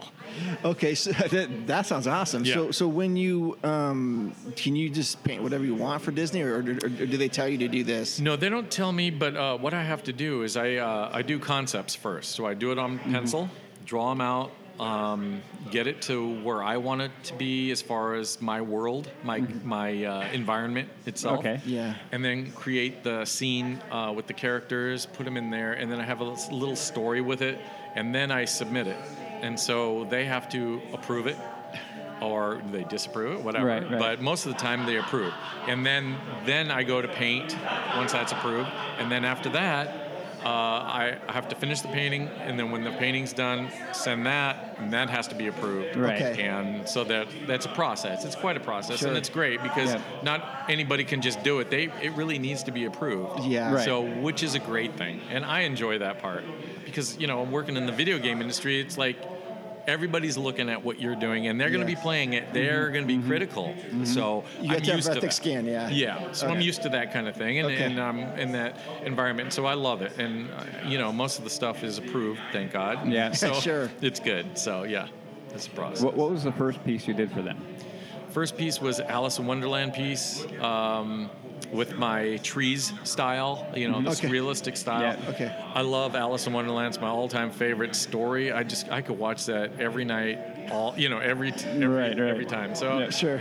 so and it works well with my surrealistic scenes, my Mm-hmm. environment, my world, um, and it's just it fits. And so ever since then, it's like people were going, yeah, this fits well. You got to keep going with this, and and so you know, it's it's that kind of thing. So Awesome. Yeah. Do you do any um, attraction paintings at all, like, or is there, or, Uh, so characters? we have uh, we have haunted mansion license with us, so um, it's that's the only attraction that we can do, Right. and with the characters and stuff. So I do settings more. Okay. So the ghosts and stuff that I do, I have quite a few actually that I've done, and um, I did the uh, grave digger or the carrot. Oh, yeah, yeah, Oh, the sure, sure. yeah. And um, that was kind of neat. And it was neat to show off the fact that I can do people and portraits as opposed to just the characters, animated characters. You know what I mean? Yeah. So it was kind of nice to be able to do that, and it, you know, it, it was really well received. So oh, that is yeah. awesome. Yeah.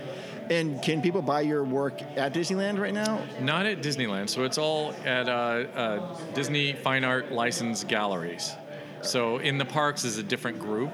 Right. Okay. So yeah, it's not at the at the parks. So you can go to like downtown Disney and get a, a No, Wonderground. not not at my not of my work or, or our work that is with collector's editions, Oh, Disney okay. Fine Art. Yeah, it's a different thing. Oh, I So- never, I never, didn't know that. I, Yeah, I had it's no a separate idea. separate license. Yeah. Yeah, it's weird because I was telling you earlier. We, our friend Sam, Sam, Sam Carter does Yeah. art for Disney and off and on, and um, it's it's weird how it's you can buy it in certain places and some places you can't. Yeah. Yeah. And um, anyways, it's a it's a fascinating concept Yeah, to it me how is. it all how it all it all, it all works. Yeah. What is your favorite aspect of painting for Disney for Disney? Uh, the fact that I can actually create a world in my, you know, my uh, world itself. Mm-hmm. Yeah. The, the way I uh, paint my non-Disney stuff. So it's uh, I paint the same really without the characters. Right. Sure. It's just I have a, um, a certain style. You know, the striped trees and striped ground, Mm-hmm. uh, the pointillistic style. So I bring that in. So Oh, okay. I, I've always wanted to do. Uh, backgrounds for the animations, uh, Oh, in films, yes. right? but uh, I never got the uh, um, opportunity to do that. And you know, I sent my stuff in. You know, got rejected. Of course, you know, it's one of those Yeah, things. yeah, you have to, yeah. I had to have a whole lot of experience to do that. But Yeah. but the thing is, is now I'm able to be licensed to have the characters within my world, which Yeah, is really yeah. That's that's awesome. where I want to be. So Yeah. I'm living there. So that to me, I feel like. It's, it just came to me as a, me going to them. You know what I mean? Right. Oh, yeah, yeah. So it's been great, and it's a great fit, and they really enjoy it. So I'm having a blast. Oh, that well, that is the whole that that that is the key to life, right? Yeah. Is to love what you do. Yeah, And man, absolutely. And then how, how did that come about? How did that, that you being able to, to start that with Disney? Like, um, did someone, you know, run across your art and go like, hey, come and work for us? Or how did that work out? Yeah, so I, I um, of course, I have the my signature work, which is the non-Disney stuff, Mm-hmm. and I've been doing that for a while, and I've galleries in Hawaii and California and in Florida. But this one place, at in, you. in- Yeah. yeah, there's one place in um, in California, um, in Simi Valley. She uh, Mm-hmm. carried my my regular work, my signature work, Mm-hmm. and she said, "Hey, you know, I know this group in uh, in LA that Yeah. does Disney fine art." And uh, so she introduced me, Yeah.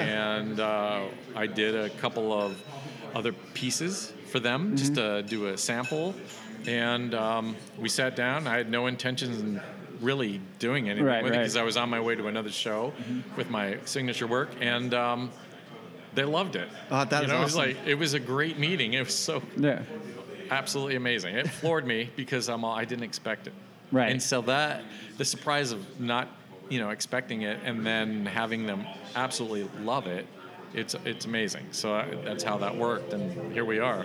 You know, so it works out well. That is awesome. That is great. Yeah. Thanks. Um, well, we, we talk a lot about Disney, and we were kind of talking a little bit before how you have some experience with Disney, not as much as maybe we do. Yeah. Uh, but we always like to incorporate like um, your your thoughts of Disney. What do you like about Disney and and You mean Disneyland? Disneyland and Disney in general because of what Walt? You know Right. how we're all here because of Walt. Right. Yeah. So, in, with that aspect, I love the fact that Walt Disney was a dreamer.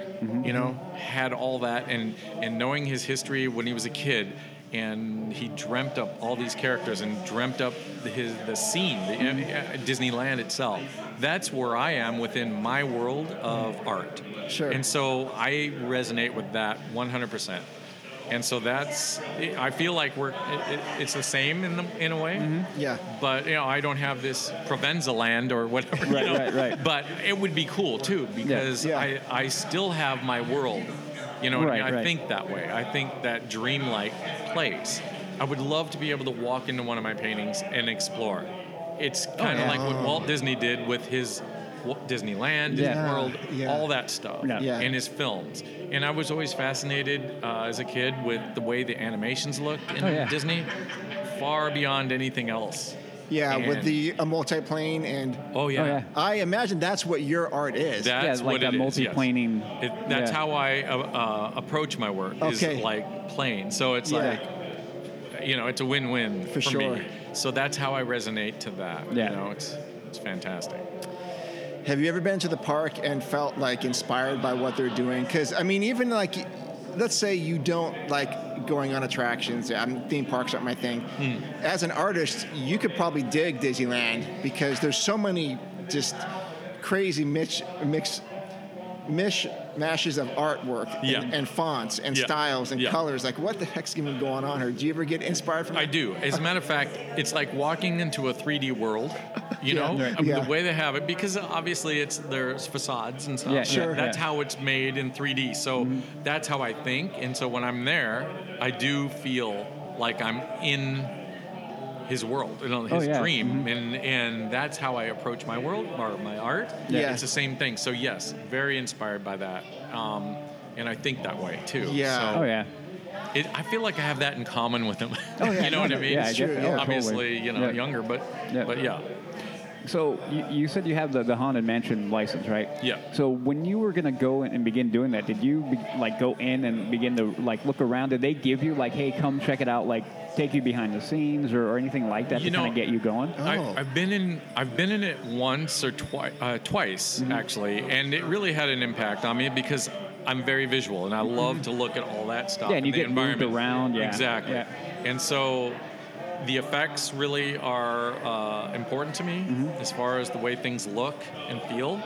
Uh, so what I did was with that is I looked online for like a lot of people take videos of their ride on that attraction. Mm-hmm. Yeah. And that actually helped me more because I got to see it through their eyes and also Oh, okay. visualize the the 3D look. You know, so so because I'm visual, Mm-hmm. Yeah. I can see it. I, I that's how I get it. Yeah, so yeah. Being on it helped, but also seeing those videos that people post, it's amazing. And so that helped me a lot. For sure. You know, so yeah. We're, we're talking and I, I think I know you have the license for Haunted Mansion, but I, it sounds to me like your work might be good for like um, Adventureland type of stuff. Oh, Oh yeah. yeah. Jungle Cruise, Right. because trees. Yeah. Dude, do it. Just just do it for fun. Yeah. Could you could you could you do that for fun and, and then and then sell it on your on your Yeah, own? then I I can do it for fun, but I can't sell it. Ah. I can't even show it. Oh man. Can you That's show a- me though? I want to see it. he wants Well, to I don't, have, I don't have it, but uh, yeah, that that we don't have that. Okay. so. Um, I'm You- just, let's go ahead. Do you have like a, a, a land or anything now that, that you're kind of in that that you would go like, man, I kind of want to do that? You know, do you have like Tomorrowland Yes. or maybe Galaxy's Edge? Or Oh, even I, I would love to do it all. Yeah, All of it, yeah. it'd be really fun because um, you know, now with the haunted mansion, I can actually paint the haunted mansion itself, which I've done Yeah. both Florida and California versions. Yeah. uh, and it's actually really fun. Um, you know, being able to do that because I like to paint architecture as well, Uh-huh, yeah. as well as people and characters and environment. So I Mm-hmm. love doing that kind of thing. But they have to make sense, of course. Right. Sure, know. sure. Um, but yeah, I mean, I would love to do all of it. you know, Yeah. like I said, I mean, walking in there, it's it's like I'm in his dream or a dream, you know, Yeah. of Yeah. what he built, Yeah. and that's how I approach my art. Yeah. Yeah. Well, we, Yeah. we talk about haunted again because you have that. Um, We've talked about how haunted we you kind of go into the dream. If, if you when you Yeah. ride that. Yeah. No pirates. No, well, I'm not talking about pirates, but I'm talking about also that you're following the story. You know, you're falling backwards as you turn, and then you're falling backwards and all that. Yeah. So it's kind of like a very dream dream-like state. But Yeah. pirates, yeah, Pirates Caribbean. I don't know how um, if how many times you've been on it. Yeah. That is like you drop into a dream. Oh, I and know. We talk about Exactly. that. It's, and and Exactly. uh, it's missed on so many people, and I Yeah. think that I, I think that's what I love about how, like, talking to you, how a lot of us get that. You know, the, the the 3D visual. Like, I'm a visual guy too. I learned through a visual medium. I am not a good artist. I Yeah. work with my hands. I, I work with metal and I cut and I build, and, Yeah. and that's how I translate my 3D world because I live in a 3D world. I Yeah. have to assemble that. I have to put Right. that building up. I got to make sure that gets done right. So the appreciation for that 3D world is amazing. And then, then knowing that, that you as art an artist, I don't get that. You know, I, Yeah. I can't put it down. My brother and my father were ama- amazing artists. I didn't get that. Yeah. Um, my Yeah. brother's a great tattoo artist, and he has to work in that, that realm of like Right. 3D and on the skin and all that. Yeah. So I appreciate so much how you can bring that out on like a flat Yeah. surface. Yeah, you know, it, it actually took a long time. Look, took me 20 years to get it from my head to the paper. Mm-hmm. What Oh. I really wanted to do, you know, Oh. because I used to do realistic thing, really re- realistic scenes mm-hmm. uh, from books and pictures and all that mm-hmm. stuff. But it it kind of bored me because it was, you know, oh, let's just take a photo of it. You know, Yeah. why would be- you paint it like that? Well, I was learning a technique on my own, and then I had this idea, and it was finally came out from the video game industry. It helped me. It forced me to learn how to create worlds that don't exist Right. uh, because that's what games were like. And Sure. uh, that was so fascinating. We'd have scripts of what the storyline would be for the video game. We draw them out like a storyboard and did that, and it was like that helped me with my fine art to, Right. to get it out of my head and put it on paper. Finally, Yeah.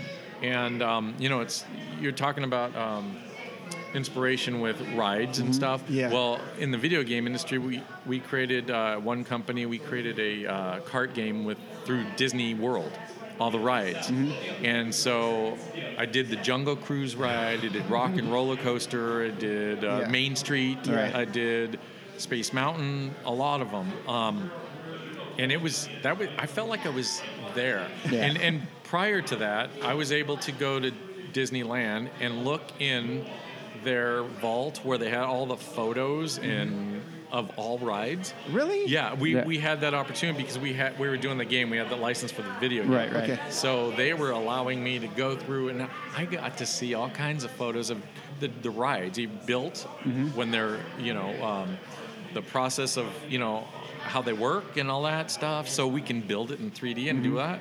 It was amazing. Oh, that sounds So- incredible. Very cool. So that was a that was like behind the scenes type of thing, and it was amazing. Yeah. it helped me actually now, right? Yeah. Right. Because I can right. think of it th- that way. So. Yeah. So, through the art, did you go to school or did you like self, a lot of it self-taught and all that? Yeah, I went to. Uh, I I didn't go to a specific art school, but I took art and I um, got a degree in fine art. Um, I just knew it was something I really wanted to do. The passion, um, and of course, it's something you got to work with. You're given a talent to a point, but you got to develop it Sure. too. Sure. So I just developed it, uh, you know, and, and um, got a job. Let's see, I got a job sign painting and all that stuff. Yeah. But then um, as I was doing art shows, so I used to do uh, science fiction fantasy conventions in the Bay Area. Okay. San Jose area, Yeah. up and down um, the Bay Area too, in San Francisco, San Rafael, all that. Um, and I would sleep in my van and set it up and go to these places, Yeah. you know, and take my art to uh, galleries and see what they thought, all that kind of stuff. That's well, I was doing this one show, and um, the uh, the uh, uh, some people came in that were from the video game industry, and in, it was 1988, and that's kind of when they started hiring more artists to do the artwork because programmers were doing the artwork. Oh, and yeah. I got the opportunity to be uh, to get an interview right there.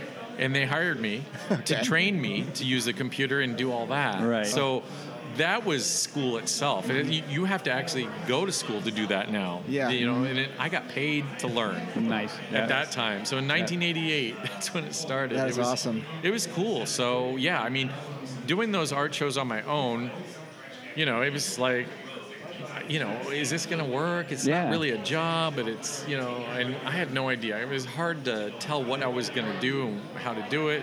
That came about, and here we are now. So Yeah. it was, it was a great career, actually. Awesome. So No, it, I had a question in my mind. Okay, it went, it went away. Um, at what moment in time, like, did you have like a, a, a moment where you're like, okay, now I know, like, I can do this. Like, this is gonna be, I, I this is gonna be like I can sustain myself. This is gonna be like my, I don't have to worry about falling back on maybe something else. Like I, I like make art my hobby instead of my life. yeah. Yeah. Yeah. So, you know, I was always told that you're really never going to make it as an artist. You have to get a real job, Yeah, that yeah. type of thing. And I've loved art my whole life. And I um, ultimately, before that, I thought I'd want to be a fireman because, Sure. well, there's a job, right? Yeah, yeah. But uh, gosh, I uh, I just fell into the art with the sign painting and and all that, and um, then the video game industry came along. I had no idea it even existed. sure. So Yeah. when that came along and they were paying, I mean, it was like, okay, I got this. This could go on, you know. Yeah. However, it's still I could have still be in it, you know. yeah, Yeah. doing- yeah. Um, but um, I always painted every weekend, never stopped. Always did shows on my art, own. I was told that in the video game industry, you're gonna, never going to paint again because you're going to be stuck with the computer and that's all you're going to do. Right. And that- that petrified me because like, I'm, no, I no, don't no, want to no. lose that. Yeah, no, no, No, no, no, no. yeah. Yeah. So uh, I ended up just doing that, uh, kept my art up, and then finally, like after 25 years in the industry, I went to full time painting and got into galleries and. You know that momentum started, Yeah. and you know, and it has its ups and downs. It's not mm-hmm. always, you know, great, but it picks up. It picked up so quickly, and now with the Disney stuff, Yeah. it's helping my fine art and this. It balances out Oh, and cool. makes it more, you know, visible. For so sure, it's good. yeah. Yeah.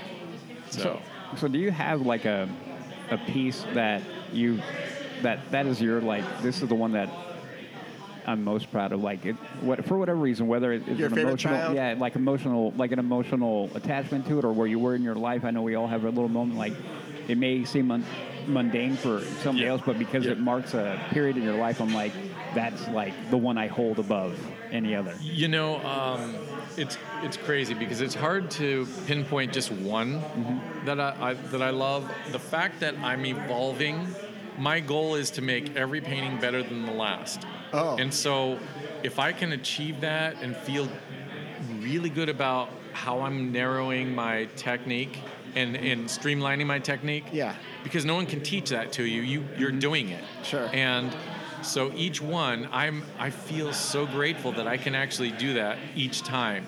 And then I get the feedback from people that say, it's not like you weren't any good before, but they're all your work is getting better and better every time we see it. Oh, yeah. And that is my goal. So when I get to that point, oh my God, it's great. But I'm never going to stop learning. I, Sure. I need to keep that up. oh yeah Yeah. Um, and so that's where I am. It's like I'm I'm at um, competition with myself. Okay. Yes. Yeah. You know, not with anyone else at all, but but myself. And so if I can achieve that each time, it's great. I get disappointed if I'm working on something that I don't really care about, but I'm not there. I don't I don't get that Oh, that's because awesome. Right. each one's going to be better. Yeah, So that's where I'm at. Yeah. that's awesome. Dude, it, I just I'm I'm I'm learning a lot about the process, Yeah. and I can totally tell this passion behind you, and Yeah. I, I just I just I just love it, and um, Cool. I'm glad you're working for Disney. Cause Yeah. uh, that means we're all we're all we're all winners now because we get to see your work, and like you get happy, and, and you get you know, and you're happy that that you're working for them, and we get to see it. Um, so awesome. Where can people find out about you? Uh, they can uh, go to my website. It's michaelprovenza.com, and then there's provenzadisney.com as well. Oh, so there's two. Okay. Um, and anything Disney obviously goes through. You can look on my website, but it all goes through collector's editions or the galleries that you buy through. Mm-hmm. Yeah. Uh, and uh, that's how we do that. So Okay. I, I never do anything on my own unless it's my own stuff, my signature stuff. But uh. Oh, yeah, see. so that's how they can do that. Yeah. Yeah, and then on social media, of course. Sure. Uh, Instagram, Facebook. Yeah. Okay, yeah, we will we will plug you for sure, man. Yeah. Yeah, cool. That sounds great. All right, dude. Well, thank you so much for hanging Thank out you. with Thanks, us. guys. I appreciate it. Yeah. And the only reason why we're cutting it short because now, that, uh, as you can tell in the background, people are coming by, Yeah. And it gets loud. and they're over by where his corner of the world is, Yeah. and I think he wants to sign stuff. Oh, and- that's all right. all right, dude. Thank you so much. right, thank you guys. And Thank uh, you. look Appreciate forward it. to talking to you again. All right. Take care. All right. Thanks. The question is, are you having a good time? I'm having a great time. Yeah. yeah, that's what it's about. All right, LTP listeners, we're going to wrap up this show um, with the man who's actually responsible for all this today, and that's the owner of Stage Nine. That's Troy, Troy Carlson. How, how's it going, man? Good. How are you guys? Good. Uh, I'm fantastic. Yeah. I, I'm, Yeah. I'm, I'm, you know, as soon as I saw you guys were doing this, I had to reach out and said I want to be a part of this um, because this is in our backyard, and I want to help support this, uh, support your your store and Disney stuff. So Thank this is, you. Yeah. yeah. Um, so this is great. So th- this is part of Disney's 100th year. So what made you want to get involved with this?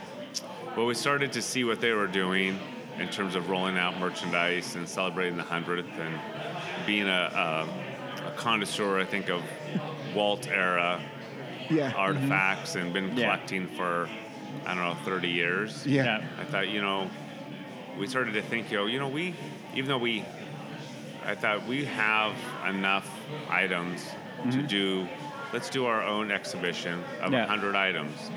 Uh, because we obviously have more than 100, but then we started, we wanted to, uh, you know, cover categories. Sure. Okay. You know, the parks, early Walt, Hyperion Studios, uh, Disneyland, Disney World, Walt Disney.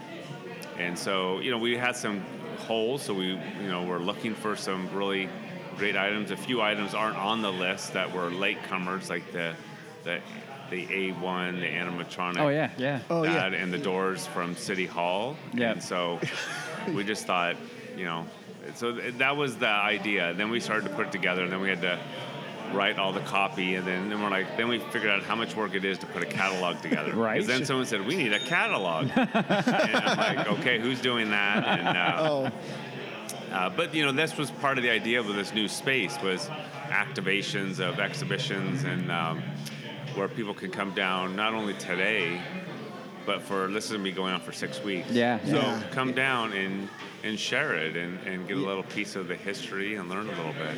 yeah. yeah. Well, I, I want to compliment you on how great this space is. Uh, Last time we were here with you, you, you hadn't even begun this. This was all white walls and Yeah. and it was all. I mean, I think you saw a carpet on Carpet, the floor, yeah. and and there was not any of this. And when we walked in here, I mean, I looked over at Mark. I'm like, holy cow, look at this! It is amazing in here. Yeah. So I just want to give you compliment, like all the work in here and all. I mean, outside of just the exhibition itself, just the space is incredible in here, and it looks amazing. Well, Yeah. thank you. Yeah. Yeah, we kind of took inspiration from being in Old Sacramento Yeah. and the history and all these buildings have extensive basements. Yeah, yeah. And even though when you're up on the first floor, you're actually the second floor. Mm-hmm, mm-hmm. And so, Oh. because all these streets were filled in because of Yep. flooding. Yep. Yeah. So this is the original ground floor. So we thought, well, let's let's play up the underground. And, Yeah. And this, Yeah. and so we knew we wanted a spiral staircase because Yeah, yeah, space that's was great. premium. Oh and- yeah. and we wanted to bring in the brick and then do the wood floors and uh, just have a really fun space for people to come Oh, yeah. down. Yeah. So Yeah, I mean, I walked in, I'm like, man, I love it in here already. And then you start walking around, and like I said, looking at the exhi- at the exhibit, and you're like, yeah. wow. Yeah, this I, is I think. I maybe uh, you know some nights I may sit in the Snow White vehicle, you know, when everything's everyone's gone, and Yeah. just you know maybe smoke a pipe and yeah. yeah. you know Walt had his smoking jacket Yeah. because Lillian would make him wear the jacket so he wouldn't smell when he would uh, uh, smoke his pipe or, Yeah. Oh, uh, yeah. or Yeah. that. So maybe we'll have some smoking jackets. Yeah, that, I, w- I would do Some, that. uh, yeah. But I smoke cigars. Issue some stage yeah. smoking There- jackets. There we go. I like That'd be it. awesome. Yeah. Yeah. So, what other events have you been doing here? Well, this is the th- so we did we uh, we debuted the space uh, for May the fourth. We did a Star Wars themed event, Oh. and then I we weren't that. Really sure about that, yeah. flow, so we learned some lessons on that. Mm-hmm. And then uh, the second one was we celebrated. It was about six weeks ago. Uh, Margaret Kerry was in town Oh yeah, uh, yeah. for Tinkerbell. Yeah, Tinkerbell. And now that she moved to the East Coast, it was like a, a rare opportunity. Right. We wanted to, she wanted to come out, and and uh, uh, we hadn't seen her in a while, so that was really good. And then this one was the bigger push, is we had to do the mobile exhibits, and we just had to add more infrastructure to do this. Um, and then we'll be celebrating our 30th anniversary, September 30th Okay. and uh, that'll be our next big one. Um, but it, yeah, it keeps us keeps us rolling here. Yeah, yeah, it totally does. So, what are your plans for that? For the, for celebrating your 30th? So we've got some great artists coming in. Uh, Dom Corona, who's out of Orlando. He's Mm-hmm. Okay. got a huge social media following. Young guy, very poppy art. Um, Don Ducky Williams, with, that a lot of people know. He's been a park artist for Mm-hmm. I think 30 years. Uh, he'll be coming out from Orlando. Uh, Trevor Mizak, who is also from Orlando, and he does all he like does stone, like etches stone and Oh, uh, cool. marble and just all different mediums. Um, and then we're playing off of. We haven't uh, finalized our list yet, but we're working on. The whole thing was 30th, so this year's the 30th anniversary of Nightmare Before Christmas. Oh. So there's a new book coming out uh, by Dave Bossert on the 30th, so he's going to be coming. Oh, cool. We're hoping to maybe get um, uh, someone who worked on the film. Uh, it's also the 30th of Hocus Pocus. Oh boy. Oh. yeah. So working to maybe bring out the producer of Hocus Pocus, Oh, that'd be who great. also uh, did Newsies. Okay. There's a big Yeah. following for that. Uh, and Henry Selick, who worked, you know, as a producer or director, I guess, for Nightmare. He just lives in the Bay Area. Okay. So we thought that'd be a great combo oh yeah. because he really was the perspiration behind Nightmare. Oh, really? And, Right. obviously, and obviously Coraline. Oh, okay. Oh yeah. Uh-huh. kind of a stop motion legend. Gotcha. And is that going to be like one night only here for that? Well, that one's gonna be big, so it's probably gonna be like three days. Because Oh. several of the artists, we were, we they want to do like a painting class Oh. where you can kind of paint with them and learn their style. So we may break it up into different uh, events and do them in different areas. And maybe there's an evening event. There's like like tomorrow we're doing our breakfast coffee with Kay. Yeah. So because we find that you know just the Friday when we do just the Friday night, we're selling out and there's not enough. Op- there's we don't have the opportunity. So let's mm-hmm. break up the event. Sure. So there's more opportunities where there's more one-on-one time Nice. versus like we have 100 people and it's almost like being at a wedding. And Yeah, yeah. You heard people were there. I didn't really get to talk to anyone. the, Yeah. the, the food was good, someone said. Yeah. That's what right. said. so last night was your VIP event. Yeah. And how was that for you? Was that good? It was great. Yeah, we were we sold out about three weeks ago, Oh cool. and uh, it was just high energy. Lots of people. We had one couple who came from Arkansas. Oh wow. Really? Yeah, they used to live in Sacramento. They moved, but they came back because they wanted to Oh, nice. To come to it. So it's neat to see, you know, people traveling and that stuff. Yeah, that is incredible. And I just, again, as Udi, as Udi said, I love what you've done down here. I love what you've done with the store. It's just, it's awesome, dude. This is like, there's not many things like this around at all. And someone said that this was the, one of the top five Disney galleries.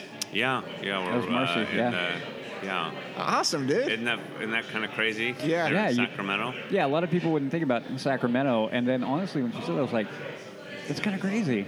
It's right here." And I mean, I I would come to the store now that I, I worked at downtown for a little while, and my I would you know drive by. I'm like, I gotta go in, and every time I come in, I always feel like, "What's new? what do they got? Let me check it Yeah. out. And I've been in the store a few times since last time we, you know, we came uh, Yeah. to, to talk to you. So it's always great to see what you have going on in the store. And then for sure, trying to take people through it. Like I, I have uh, a guy that I work with who had never been like he ever been in stage nine, had no idea. And he's you know from the area, and I'm like, oh come on. So I grabbed him. and was like, "We're gonna walk," and I walked him up and down the store and trying to tell him Oh, like, and then great. and I since appreciate talking to you, yeah, yeah. talking to you, I'm Yeah. like, well, because he picked up and was like, well, is this like one big store? And then I kind of began, I'm like, oh, happen to know that I, I had this conversation. And I told him how you started Yeah. over here, and he's like, Yeah. that's so cool. So Yeah. spreading that out about it's such a great place. Um, is, it was fun. I mean, being able to educate people on such a great location. Yeah, and I, I think part of that, uh, we just try to treat our, especially our art customers, we're not pushy. No. If you like it, we'll sell it to you, but we're not like hard sell. So we've picked up a lot of customers from all over the U.S. Sure. and uh, and that's just our style. Okay. Yeah. You know, How do you find new Disney artists, by the way? it's usually like uh, they hear, you know, the the Disney universe. They're pretty tight. Yeah. Yeah. And so Yeah. they just say, "Oh, you need to," you know, they hear from someone else, and then they they'll email us and say, "Hey, I used to buy from this place, and you know, we'd like to, you know, work with you Yeah. and, Yeah. and stuff." And so we just had a new customer from Orlando who called us, and you know, because of the artists, we also treat our art. You know, anyone who comes out here, you're our VIPs. Yeah. We take care of you. Yeah. Uh, but the, you know, they talk and say, "Hey, we, you know, heard you were, you know, at where were you at? Oh, stage nine. Oh, Yeah. you, and then the artist will Yeah. give a, you know, a good word for us. Well, you know, and that's Nice. another that's another compliment to have is uh, to give you, and just the, the vibe, uh, the vibe in here, not only here but in your in your main store is that it's not like it's very, very welcoming and very like you don't feel like you're you're coming into a hard sell area. No. You're coming to a place where you can come and hang out and chill. Like Yeah. everybody who's just here, we're, we're all cool. Like everybody's just cool and just hanging out. And I love that vibe and, and creating that. And that's what we try to do on our show is just, you know, hang out. We're talking. We're just, I may have just met you, but now we can talk like we've been known each other for years. And I like that vibe. And, and uh, so I love that about your store. Well, thank you. And that was one of the things with down here is that you know we're getting all kinds of people, and this might be people's first time looking at this, or they're Yeah. you know, and they may have no plan to get anything, and we love that because we're Yeah. just we're introducing them Yeah. to maybe Disney history or Sure. art or you know whatever they uh, whatever we're showing down here. Yeah. So I remember last time we when we talked to you last time, we, we talked a little bit about the, the things you're, you're looking for in collecting, um, memorabilia wise or artifact wise. Is there anything um, new that, that you've come across? I mean, um, anything that you've kind of like, hey, I kind of want to get that, or have you acquired anything that I mean, I don't. You there's a lot more that we, you don't have in here. So is there something that that uh, new that you've come across? or have acquired as of late? Well, uh, three of the, the newest pieces that are, is the doors from Yeah, that, that's City great. Hall, I walked. the, yeah. the animatronic, Yeah. uh, A1, dates back to the World's Fair. And then uh, probably my favorite, because I love anything that Walt touched, Mm-hmm. was part of it, is probably the microphone stand. That is amazing. Yeah, That now is it- that, one, that, that one right there? Yeah. Now there's a photo down below of Walt at that stand Mm-hmm. at the Tencennial at the Disneyland Hotel for so it was 1965, and uh, actually before you guys go, there's a we have a remote and there's a recording of the speech you can hear Oh, cool. that he gave on that mic. Okay, we're gonna have to record that. Yeah. Yeah. And it's it's great because it was a, a year before he passed. Yeah. You know, and he was saying, and uh, you know, and you'll hear it, and he's like, I don't want you, you know, people to be thinking we're resting on our laurels. because We've just gotten going, started. Mm-hmm. Yeah. You know, and, and just think if he was around longer, what Oh, else man. he would have dreamt Uh, up. yeah, I often thought about that. Yeah. You know, Yeah. But he was, you know, driving hard for so long. Mm-hmm. You know. No, and, and I somebody asked me this week, um, like, why do I look up to to Walt? And because it was a it was kind of an intense conversation about where we are in the world, and I kind of went, look, you got to look up to people for what they did.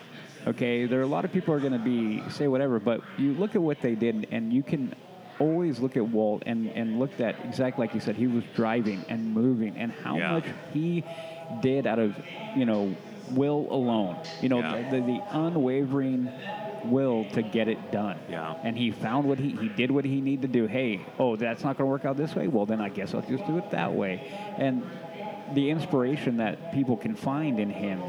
So that's why, I mean, I, I love that thinking about that that microphone stand, it makes me think about that. Like, even though he passed a year later, that legacy of that can is still resonates with so many people, Yeah. especially with me. So I, I don't know. I'm going to get emotional thinking about that because how much I look up to what he did and what he, what he Yeah. contributed to not only our country but to the to the world uh, as a Yeah. whole. Yeah. And I love that quote he had of, uh, and I have it on my desk of, you know, it's kind of fun to do the to do the impossible. yeah, yeah, Because there absolutely. are so many things that people would say you can't do that, or mm-hmm. that's not, or a theme park that's gonna that'll be a failure. Yeah, for Walt sure. Yeah, I mean- Folly. Yeah, yeah, Yeah, Disney's Dis- Folly. Yeah, Disney's yeah, Folly. yeah.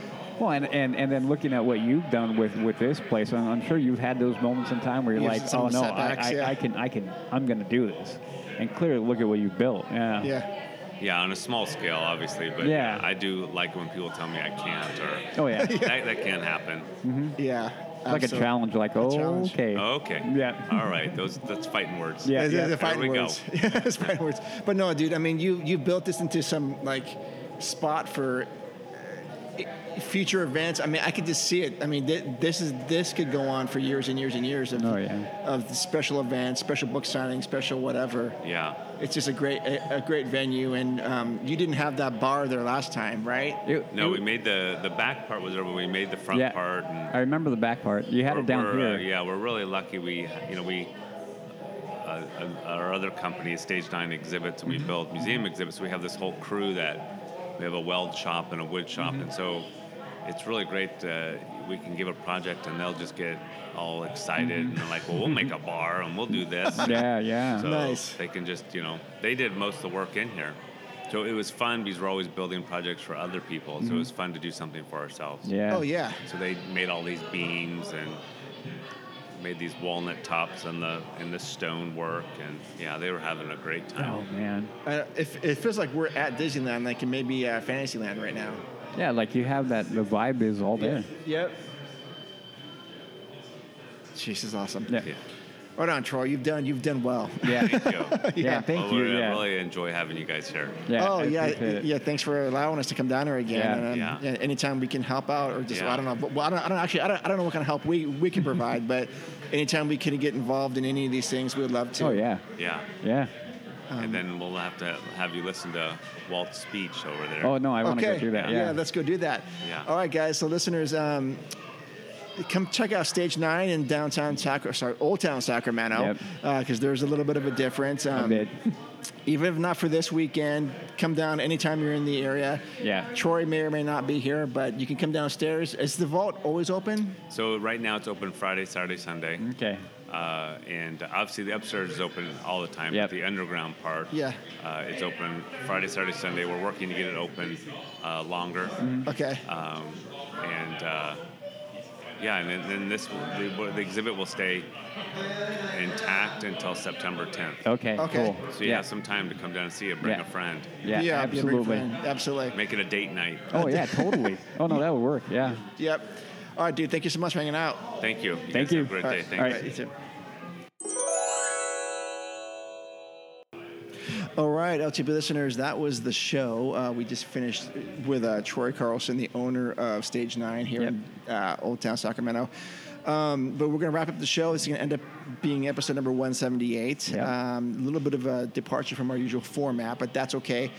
Um, quick thoughts, Udi, from today? Well, I, I kind of said it before, and I'm gonna, uh, and I always say this, and this these continues to prove it, that Disney and, and Walt and everything that he did, um, help put all these kind of things together, help bring people together in in a, in a world right now where where you don't feel that way. These are the things that that help reinvigorate my my mind, my spirit, however you want to put it, that we can all come together and, uh, under certain banners and certain things that we Sure, can. sure. So, having people like Troy, all the wonderful. I mean, Tanya, Kay, Tanya. Michael, Marcy. I mean, Tanya, I, how I I don't know. I'm I'm speechless at that level of understanding what these people contributed to our our our pop culture, our lives, and and how how they all contributed. So, Yeah. um, you know, I appreciate the hell out of people like Troy. Who work and endeavor, you know, not only for the monetary gain, but really out of the- love of, of doing this and, and being able to spread such a positive message uh, across across you know the the country, the world overall. So um, I'm incredible, incredibly grateful for him, all the great people. Marcy, always a pleasure to, to have and sit down and talk to just amazing individuals. And that's like we always say, we've met, we've had the opportunity to meet some uh, some amazing people because of this, and Yeah, yeah. Um, and I'm grateful for that. So uh, this is amazing. Um, again, seven years ago, never would have thought that this is where we would be, and how many people we've talked to, and how many great, great friendships we've made. So. But you are you are stoked that you've taken this journey. Oh yeah, absolutely. Yeah. Like uh, you know, I harken back and think to myself, what if I, what if I would have said no? Yeah, a lot of things would be different for you. A lot of things would be different for me, especially me. So yeah, yeah, yeah. uh, not to get too existential on it, I'm just going to say when the when the stuff comes up, and the moment says yes, go, just go. Yeah. So this is just a reinforcement of all that. Uh, yeah, just a great, a great three four hours that we've been here. Yeah, absolutely, absolutely. Uh, and I'm going to echo Udi's sentiments on that as well. Um, sentiments. I said sentiments, right? Yep, Sentiments. Sorry, it's been a long day. Sediment. like I said, the weight of talking to Tanya earlier hasn't fully hit me yet, but that was Disneyland history right there. Oh, yeah. We're talking to someone who has a one-to-one direction, working with knowledge with Walt, and Yeah. all these Imagineers we've talked about. Yeah. Um, I just, I, and I just, I, I can't get my mind around that. No. But, um, you know, I had mentioned before that when I talk about we do a Disneyland podcast, Disneyland, whatever, if people kind of make fun of it a little bit, A little but- bit. a, a little bit, but it just reaffirms me like today that this is the right thing we should be doing. Because I'm so excited about going to Disneyland and Disney World Yeah. and, and checking out and just being part of this this this group Yeah. of people. Um, Lots of and everyone we've met today was so cool. Amazing. Dude, how cool Everybody. Michael? Yeah, that, that guy. That guy's so cool. Like like you said, like I want to go to, sit down and have a beer with this guy and talk. Yeah, Yeah. absolutely. That guy's cool. Absolutely cool guy. And yeah, just everyone that's in this Disney family is just is just great. And Yeah. like I said, I, I'm very fortunate that we can do this, and I'm very fortunate that we can share it with everyone else as well. Yeah. And I'm, I'm, I'm hoping it, our excitement translates through this podcast for today Yeah. because this is something um, you don't get to do this very Crazy. often. Yeah. It's crazy. All right, guys and girls, listeners, uh, this is going to wrap up episode number 178.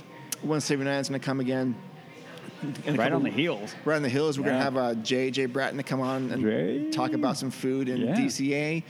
Talk about maybe some drinking in, in Disneyland. We'll see how that goes. Well, how Actually- that goes, yeah. Yep.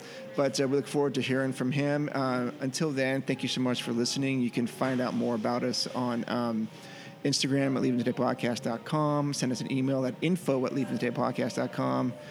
And there you can support the show with Patreon. Is where there. Udi's available at hackscully.com. Or sorry, hackscully um, on Instagram. Yep. Okay. And Twitter. And Twitter. You guys know all the uh, rituals by now, Yep. but we want, to make it short because we're going to wrap it up. We've been here for like five hours now. Yeah. Um, we're yeah, Almost we're five hours. up. Oh my gosh. Yep. All right. We love you. Adventures out there, and we'll see you in the parks. See you.